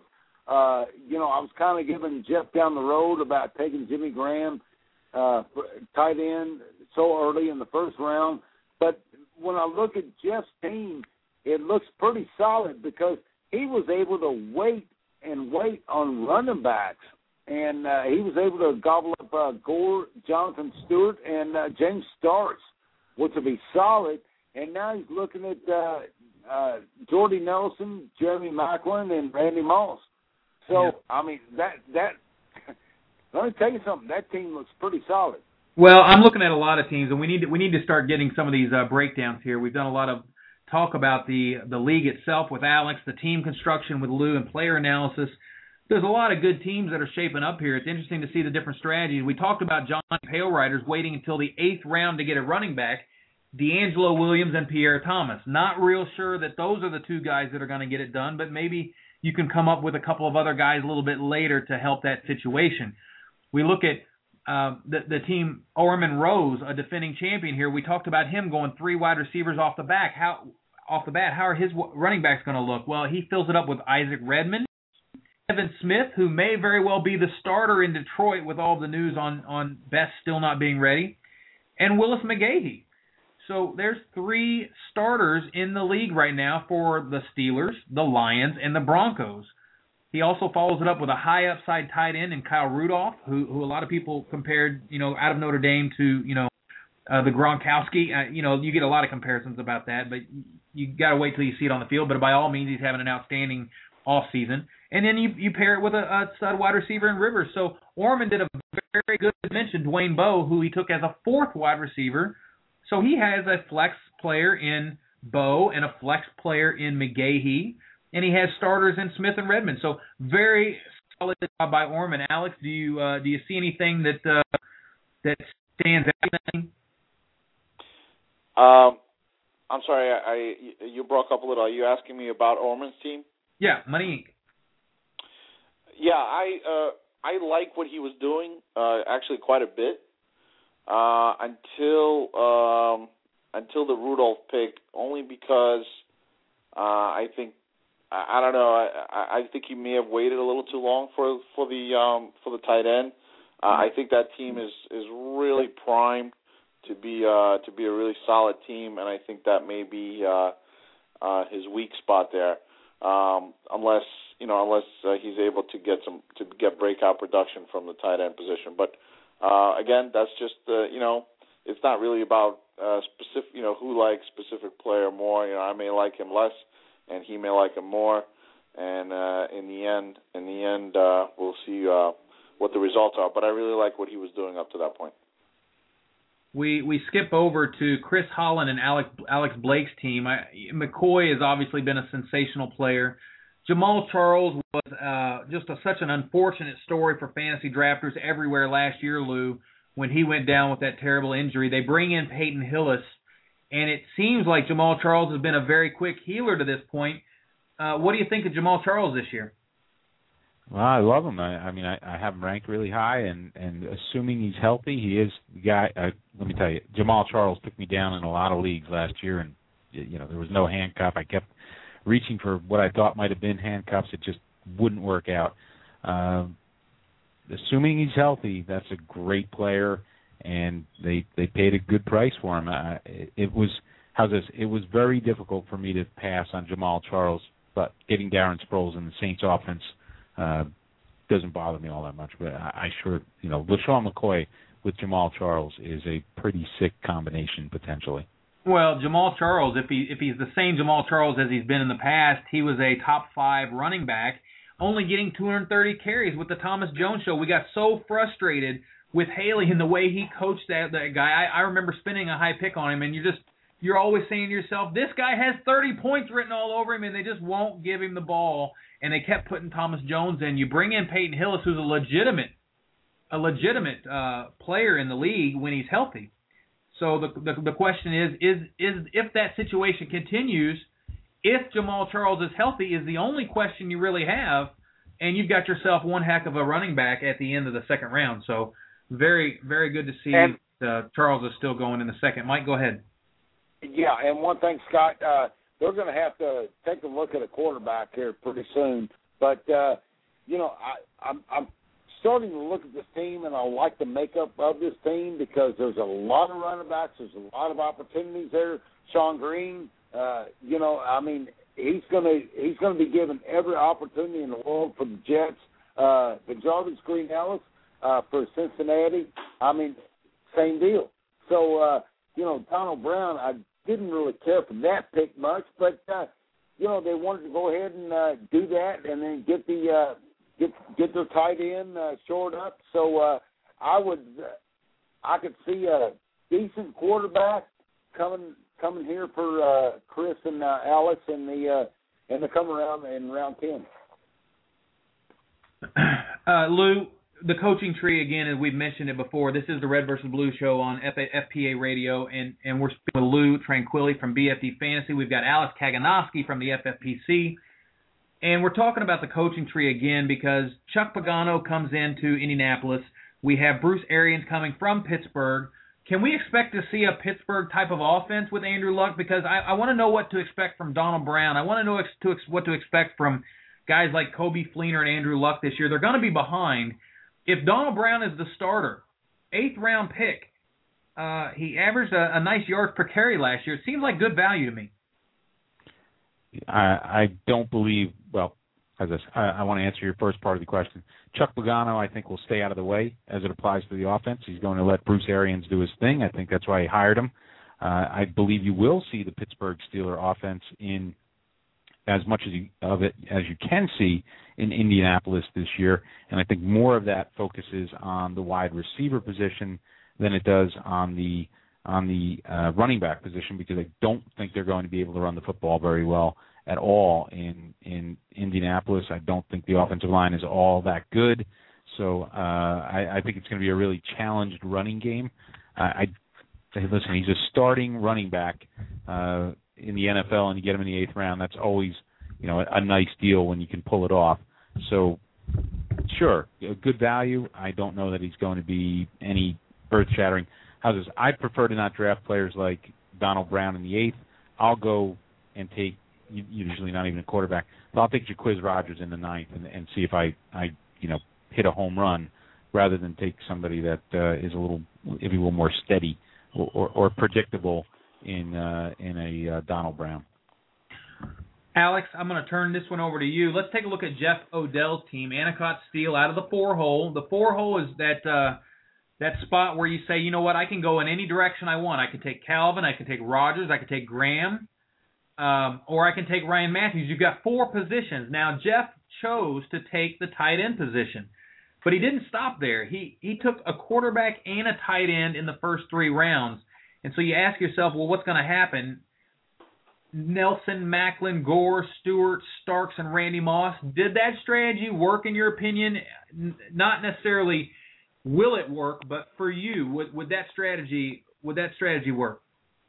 Uh, I think what Jeff did here worked, in my opinion, based on uh, what I'm seeing in terms of construction and even in terms of just the players that that I kind of like, and not that I not that I l- like Gore and Jonathan Stewart all that much, but you know the way he what he's doing here, he's going to end up starting obviously the two tight ends, um, and and the the two two uh, three wide receivers most likely. I think he's counting on starting Moss every every hmm. week, or if not Moss, sure. let's say another wide receiver that he picks up later.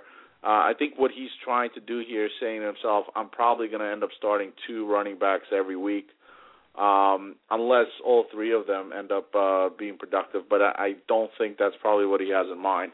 He's probably saying to himself, just two, uh, and that's a, you know, and then that's fine. And and he's got enough horses to do that, and certainly he's got enough uh, explosion at the other position.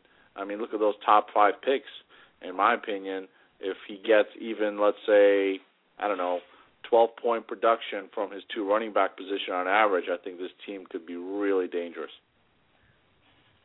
Mike, I do like that team as well. James Starks in eighth that Alex mentioned. Yeah. Uh, it looks like a starting running back in the league, but granted, Green Bay's starting running back. That that's the only caveat there.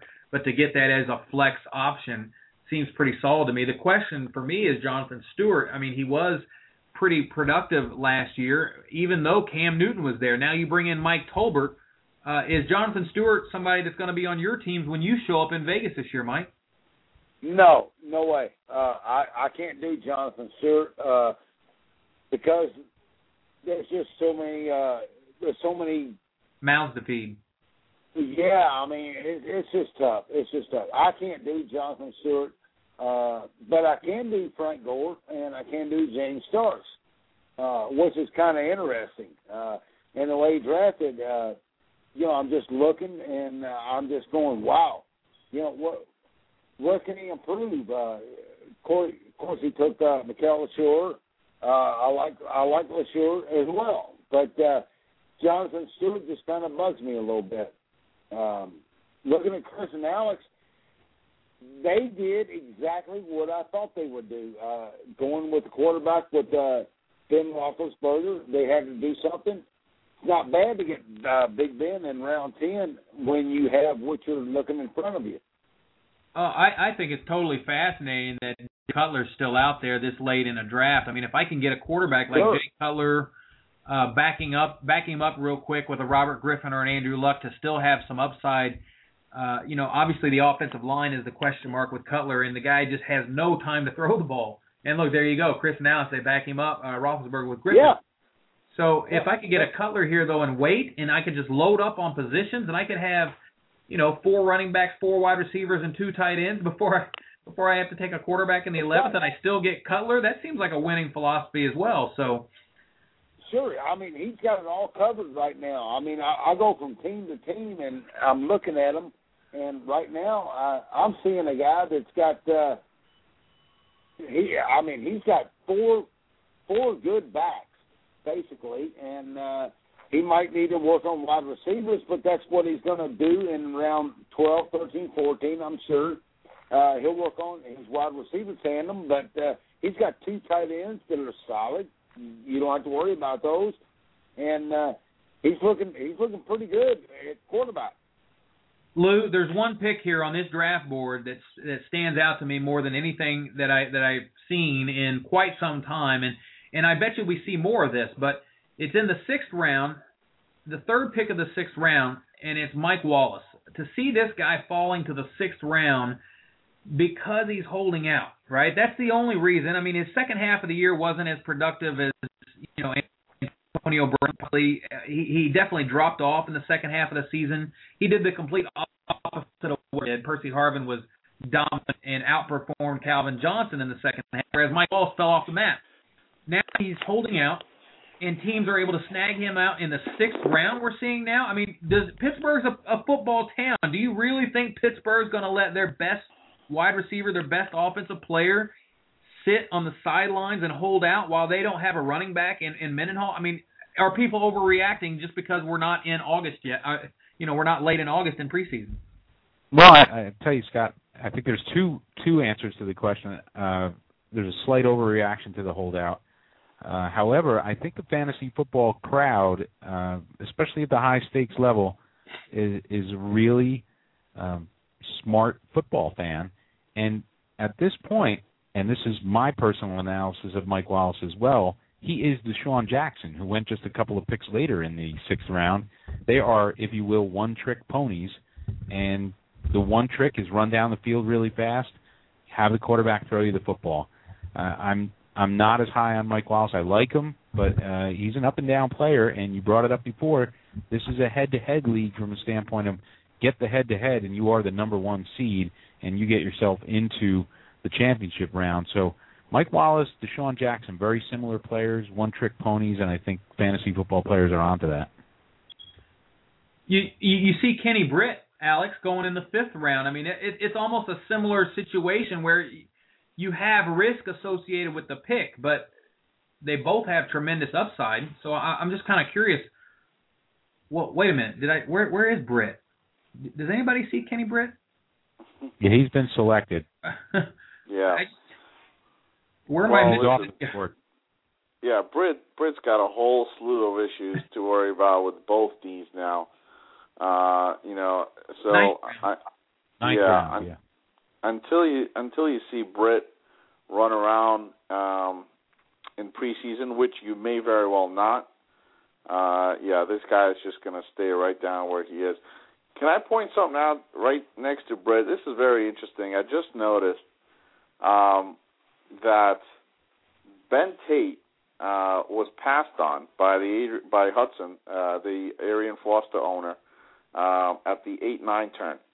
And uh apparently for, well for whatever reason maybe he wasn't too high on on the whole handcuff pick um but uh maybe he thought that he had a chance to get him at the 10 11 turn. And interestingly enough uh he probably had a a really good chance to get Ben Tate and then uh Glenn just decided to uh stick the uh, dagger in one pick before Yeah. Hudson's and take Tate right away from him. So I find that interesting. That's that's that's interesting. Well, you, you, you do bring up a good point there. I think owners are looking to. You look at this FPC draft, you look at this red versus blue draft to figure out where am I going to need to take these guys when it's my turn, when I'm on the clock. Where where's the right spot to take these guys? If you had it to do over again, I think you do go ahead and back up your guy, and you look at this, and, and maybe use this as that learning experience because it is early August, and and I think drafts are going off right now at 10 o'clock, Alex. I think you guys had drafts lining up for tonight, so I'm sure people are watching this one ahead of that when it's an hour ahead, and so they can kind of get an idea of where they should be taking their their important handcuffs. You have an MJD. You think a guy like Rashad Jennings should go here at some point because there's a lot of risk with MJD. You have a Toby Yeah, he He's did gone, already. He he It's did nice Scott. for Yeah. uh, for Adrian Peterson. So these are these very important handcuffs. Mike, you're you're a guy that uh, believes in in backing up your your running back. Are, are we looking at the right spot for these handcuffs here? Because it's a I very do. important. I do. Yeah, yeah, this is this is a stretch. Uh, round uh, ten, eleven, twelve. In my opinion, this is a stretch where you start looking for it. This is the time where you go, okay, I need to uh, I need to back somebody up. And uh, I, you know, I was kind of surprised by that. Of course, uh, Titus Young. I mean, I mean that's Titus Young, in my opinion, is going to be one of the, the most elite wide receivers in the NFL this year. But I mean, you know, you you have to just continue to back back back yourself up in any way you can, and uh, so. Well, we are we are looking at the FPC draft. We are live. It is the round 12. Jonathan Dwyer just goes. Another interesting player who may be Isaac Redman handcuffed. From all accounts, this kid had a had a good year uh, or a good college, uh, you know, pedigree at Georgia Tech, and comes in and just can't learn the playbook or whatever the issues are. Seems like he hasn't been much of a factor in the league at all a lot more interesting guys here to talk about. Uh, AJ Green was taken in the third round by Lou Tranquilli. Lou, AJ Green is one of those guys that people look at what he did with when he was in the game, and they say, you know what, it's not a leap to think that this guy can take that next step. Uh, if he can get a little bit, a few more targets in this offense, 115 targets, he turned into nine touchdowns and 1,100 yards. His catch rate about 50 percent. Uh, what do you what do you what did you see in AJ Green that made you say, you know what, this is a guy that can lead me in head to head head to head type league? Well, I I don't uh, I don't see that there there's much at the other wide receiver position this year. I think they will focus on the tight end, and I again wasn't scared to go out and take the tight end out of Cincinnati as well. And the running game, I, I believe, will be about the running game. It won't be as much uh, of the pass catching. So uh, I look at the Cincinnati Bengals as a team that's going to try to play defense, focus on their number one wide receiver, maybe get a Mohamed Sanu involved or, or whoever the, the number two wide receiver is. But AJ Green is a, a special talent, and I, I think they will feed him the football, and that's why I was comfortable taking him as the number one. Alex, who do you have higher, Julio or AJ Green? That's that's uh, a kind of a flip of a coin. Oh, that's a good question. Um, I I I think if I'm as my number one wide receiver, I think I go with AJ Green. Maybe if that's how I'm building my team, if that matters, uh, it it, it might matter to me. I think uh, I'm not sure if I would feel comfortable with Julio as my number one. So, so if we're talking about the third round, uh, then and I have two running backs, then I probably take AJ Green as Lou did. Um, maybe if I if I only have one running back and, and, and I'm looking at my number two wide receiver, I would go for a little bit more of the sexy, explosive upside of Julio. See two running backs that I'd like to hit on before the show is over. We've got about 13 minutes left in the show. We've we've we've had a pretty good run here. I think we could go for three hours if we really wanted to.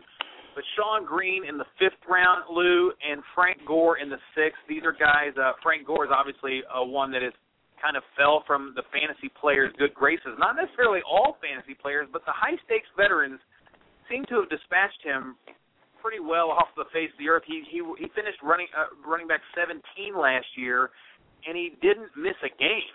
So the question is, is it going to get any better or worse when you're signing all these other options? What do you think about uh, Frank Gore this year?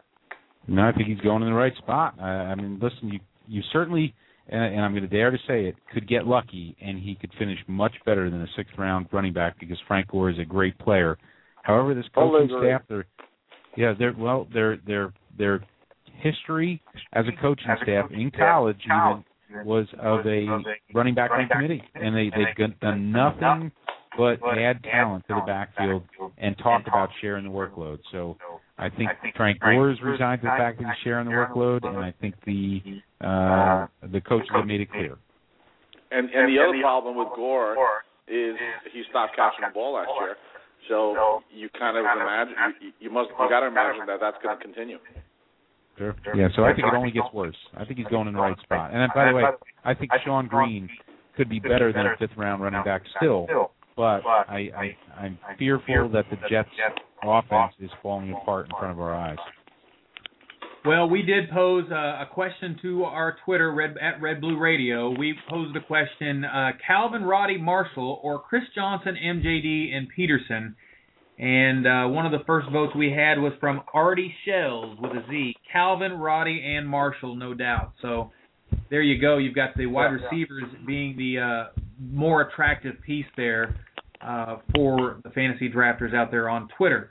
Uh, you can email the show, redblueradio at gmail.com. We'd be glad to take your questions there, especially next week as we move in. We're going to be analyzing this draft every which way but sideways because this is the draft that we use to evaluate our FPC drafts. Alex, FPC has become one of these things that if you're free on a night or plans fall through or what have you, even if you didn't have something scheduled, you might just look at your laptop and say, "Oh, you know what? Let me let me get in one of these FPC drafts. I bought a three pack. I think I'll get one in tonight." Uh, it seems like FPC has kind of evolved to that, and you have guys that do multiple, multiple teams, double digit teams in the FPC. It just seems very fascinating to see a contest like that develop. Yeah, that's yeah, probably the the reason why it's growing so much because of the availability of the drafts every day. Um, we have the two draft slot draft times at seven and ten, and we've been filling drafts uh, every night. In addition to the ones that have been filling earlier, uh, some weeks ago, we're filling uh, two drafts a day. It seems like from scratch. So yeah, people are doing exactly that. They're looking at the schedule. Oh, there's nine teams left here. That's going to fill. Oh, you know, there's three teams left here. Let me jump in that. So that's exactly what's happening. It's like, you know, are we going to the movies with the wife this this week uh, tonight? No. Oh, FPC night. yeah, that's a good point. I, I, I, that's pretty I, I'm cool. still that's pretty cool, Alex. I mean, it's pretty it's pretty neat to see the evolution of uh, what you and Dave have done uh, with the FFPC. Uh, it, it makes you feel good, and uh, I tell you what, it's going to be my first year in uh, in Vegas this year, and I just can't wait. I can't wait for the uh, the Wednesday night, the Thursday night, and then uh, draft on Friday night, and then just uh, have fun uh, watching football on Sunday. But uh, you guys got a great thing going, man. Just keep it rolling. I appreciate it. And to all the listeners, a real quick plug, Scott, if I may, about the sure. FFPC. If you guys are uh, all the, the new uh, Football Guys Players Championship um, drafters, uh, if you're if you like what you what you are seeing in the in this format, the FFPC main event is the sister contest, and it's the identical format with a little bit of a higher price tag, but you get to come out to Vegas and you get to party your butt off. And if you can't do that on a short notice, then you can still stay home and draft. Uh, a little bit more money involved, a little bit more prizes, but uh, just as much fun. Good deal. Yeah. Yep. Uh, I think all of us will be there in Vegas this year, Alex, uh, to draft in the FFPC, and uh, the FPC has, has just become a phenomenon here uh, that we all enjoy. And this is the draft that kicks it off. This gives everybody kind of that starting ADP from the high stakes perspective most of these guys are big time players. They're winners. You don't get in this league unless you're ready to prove it because you know you're not going to get value. Other drafts that you get in, you may see guys uh, fall. You may not. You may be able to get a Stevan Ridley, you know, in the eighth or ninth round. Here, you're going to get him in the early seventh. Uh, that that's kind of what you've learned to expect here from the Red versus Blue show, uh, the FPC draft. So we've got about eight minutes left. Lou, I just want you to kind of peruse the draft board here a little bit and do what I've been doing. I've just been kind of picking the things out that I see. Uh, I see guys counting on Torrey Smith as their number two wide receiver this year. I see guys counting on Eric Decker as their number one wide receiver this year. The both of those decisions are, are, are ones we could pick apart for hours. But what are you, what are you looking at here uh, that, that you see in this draft? Yeah, I, I really like uh, what John Haskell and Sean Coots did. Prestige Worldwide, uh, both very good players. Took a lot of risk at the running back position. Uh, I think they're going to hit on one or two of these guys, and and with Andre Nix, Demaryius Thomas, and Mike Wallace, who we talked about before, plus Rob Gronkowski, I think they're going to do all right with that strategy. Uh, really, I got to tell you, I like a lot of the teams. I'm looking down at them, and, and I, I like a lot of the teams. You guys have liked uh, Jeff Odell's team. You were talking about him. Uh, I would agree. I I, I think the uh, the three wide receivers he ended up uh, grabbing especially uh, Jeremy Maclin, uh, who he did get before me. I, I would have taken Maclin because he is a steady and, and explosive producer. So like him a lot. Uh, I, don't know. This is a good group of drafters. That's all there is to. Glenn Lowy, uh, Generation X is always a tough competitor. So I, you know, again, I, I really this is going to be a fun one to review. I, I think we'll we'll review it on BFD Fantasy Football, and it'll be a fun one to review because I'll actually get to uh, do a you know a what I was thinking with this draft board. So um, you know that adds a little bit of element to it, and you know it, it's an interesting draft, that's for sure. Glenn Lowy is the name you mentioned there. He's a he's a high stakes veteran and, and almost won the damn the whole damn thing last year. You already had John Haskell who's won the whole thing and experienced that. Glenn comes into this draft and and we we talked about the early part, landing Percy Harvin in the fourth, Vick in the fifth, Celek. He's got the Vick Celek combo. He's going for gold with Helu and Fleener and Britt, and then he gets Tate and Wilson and Blackmon. You see the trend there in the in the names. Those are all just high. The ceiling is tremendous. Uh, the floor is also very very low for every one of those guys. I mean, Helu might be a timeshare. Fleener, we're still not sure if it's going to be him or the other tight end, Dwayne Allen. And then you've got Britt, Tate, Wilson, and Blackmon, and now LaFell. Uh, all high ceiling guys. So I, I think that's something you have to look at when you see these high stakes guys that know how to win. There's something to taking those high upside guys. David Wilson, if Ahmad Bradshaw goes down, who's the starter? Well, it might not be Wilson, but he certainly has that upside to, at the right point of the season, kind of take over that job and, and be electric. So, Uh, he- Alex, you're a good you're player. a Giants fan. Is, is uh, I, Coughlin's not a real rookie guy though, is he? No, he's not a rookie guy, and um, you know, I, I, I, I will be honest. I don't know much about uh, Wilson, uh, but I do know a little bit about the guys ahead of him, and I'm assuming that they are ahead of him. Um, and and that's uh, Da'Rel Scott, um, who you know had a little bit of a had a little uh, flash last year. I think it was in preseason. Um, so you know, I wouldn't be surprised if if Wilson is um, is not the second guy to come in. Um, especially keep in mind that uh, you know the most important thing uh, on that offense is, and Lou is probably going to agree with me, is to protect the one guy, and that his name is Eli. So it's all going to depend on how well uh, David Wilson protects Eli when he's in there, because Ahmad Bradshaw is one of the best in the game at picking up the blitz. So uh, I think that's what really is going to come down to. Alex, Totally agree. Yeah. thank you for being on the, the show, buddy. I thank you for being a being a part of this and allowing us to uh, host this show every year. It's a, it's always a lot of fun for us to get the season started on it, the FPC, and uh, thanks again for uh, for being on tonight, man. Thank you very much for having us. And me. All right. Thanks, Alex. All right. That was Alex Kaganovsky and Lou. BFD Fantasy. It's having another big year. Real quick, just uh, you had the Shonn Greene discount. You've got the uh, the coaching streak. You've got the breakout player. You've got the uh, comeback player. A I lot love of it. things, uh, making uh, making uh, setting things for a big 2012 for BFD Fantasy. Yeah, we sure are. And if you don't mind me, you know, the plug, you got the two guys that you mentioned that won it and almost won it, uh, both BFD subscribers. So uh, proud proud to say that because uh, they're great players, and the fact that they, you know, do subscribe to the site is uh, genuinely appreciated, and uh, I think a good testament to what what we do, which is a hardcore focus on fantasy football. Uh, the coaching tree. If you haven't read it, um, I, I'm the guy who writes it, 18,000 words. It's it's the very heavy version of a coaching tree. I, I think it's worth the price of admission alone, Scott. It, it's uh, how's this?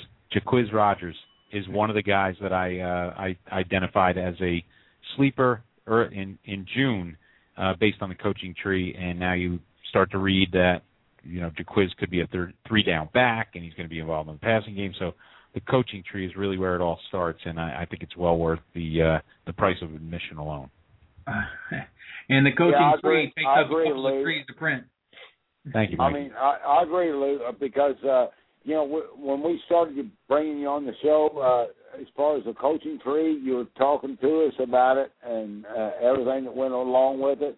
Uh, it makes sense, man, and it makes a it makes a heck of a lot of sense when you're breaking down every position, uh, the coaching tree. So you, you can't forget about it, and I appreciate Thank it. you. Lou. No, my pleasure. And, and guys, thanks for having me. It's been a, it's been a lot of fun to draft and talk about it on the uh, on the show here.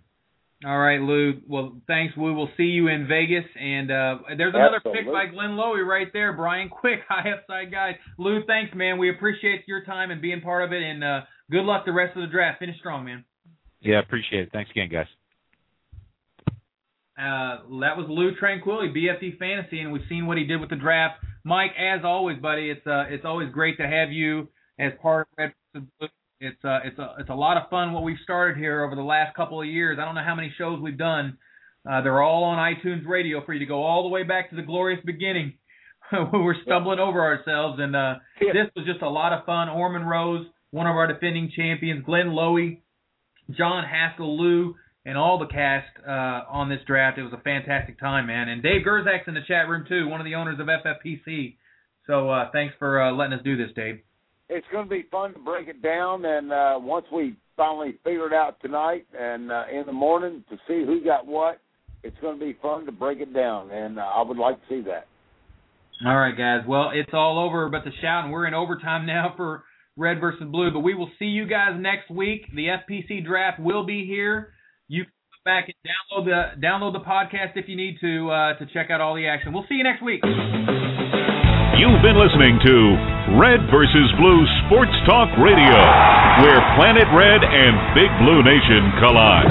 With your hosts, Scott Atkins and Michael Trent. Please join us next time. Mike, it was a, a heck of a show. It was a lot of fun. I'm going to go out here and drink a beer and toast this one, man. This is a this was a, a heck of a draft. I like the McGahee picks in the eighth round. I like these. I mean, Peyton Manning's going to have that offense rolling. It's going to be fun to watch Denver. They're going to kick off the season against Pittsburgh. We're going to be uh, somewhere in Vegas watching these games on Sunday Night Football, uh, and you're gonna you're either gonna. I think most people are going to leave this draft really liking their team. Their team. Maybe not their chances at the 150 grand because you're, you've got some steep competition here. But I think everybody leaving this draft is going to be really pretty happy about their team because I don't see a lot of bad drafts in this one. Usually you have a couple that stand out and you're like, oh man, that's going to be tough. But not tonight. Most teams look like they covered all their bases. They had a plan going in and they've executed it pretty well. And I guess that means we lost Mike. So I'm the only one left. Uh, guys, I, I appreciate you all letting us do this. FPA Radio, Red versus Blue. We're on iTunes. We're on Fantasy Sports Channel. We uh, we're happy to do it for you guys. We really enjoy it. Uh, we like the Jonathan Baldwin pick there in the 13th round. That's another uh, player we like. We love the Brian Quick pick. Uh, somebody that might be a number one wide receiver for Bradford, a team that's going to be behind a lot. Definitely keep your eye on that. Denarius Moore has been making all kinds of catches. He's going in the eighth round should be a very good target for Palmer. Should be much improved from last year. And then obviously at tight end, if I'm going to wait on a tight end, I'm going to take a Jacob Tamme. I'm going to take a Gresham or a Celek, one of these guys.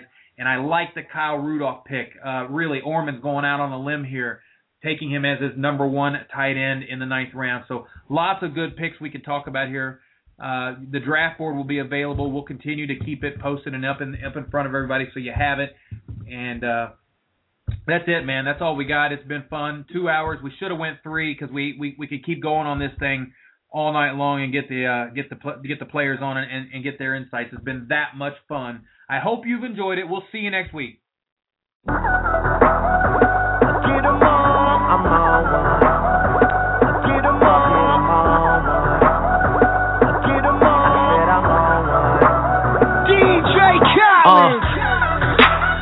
I'm getting so cold. I ain't wait this hard since I was 18.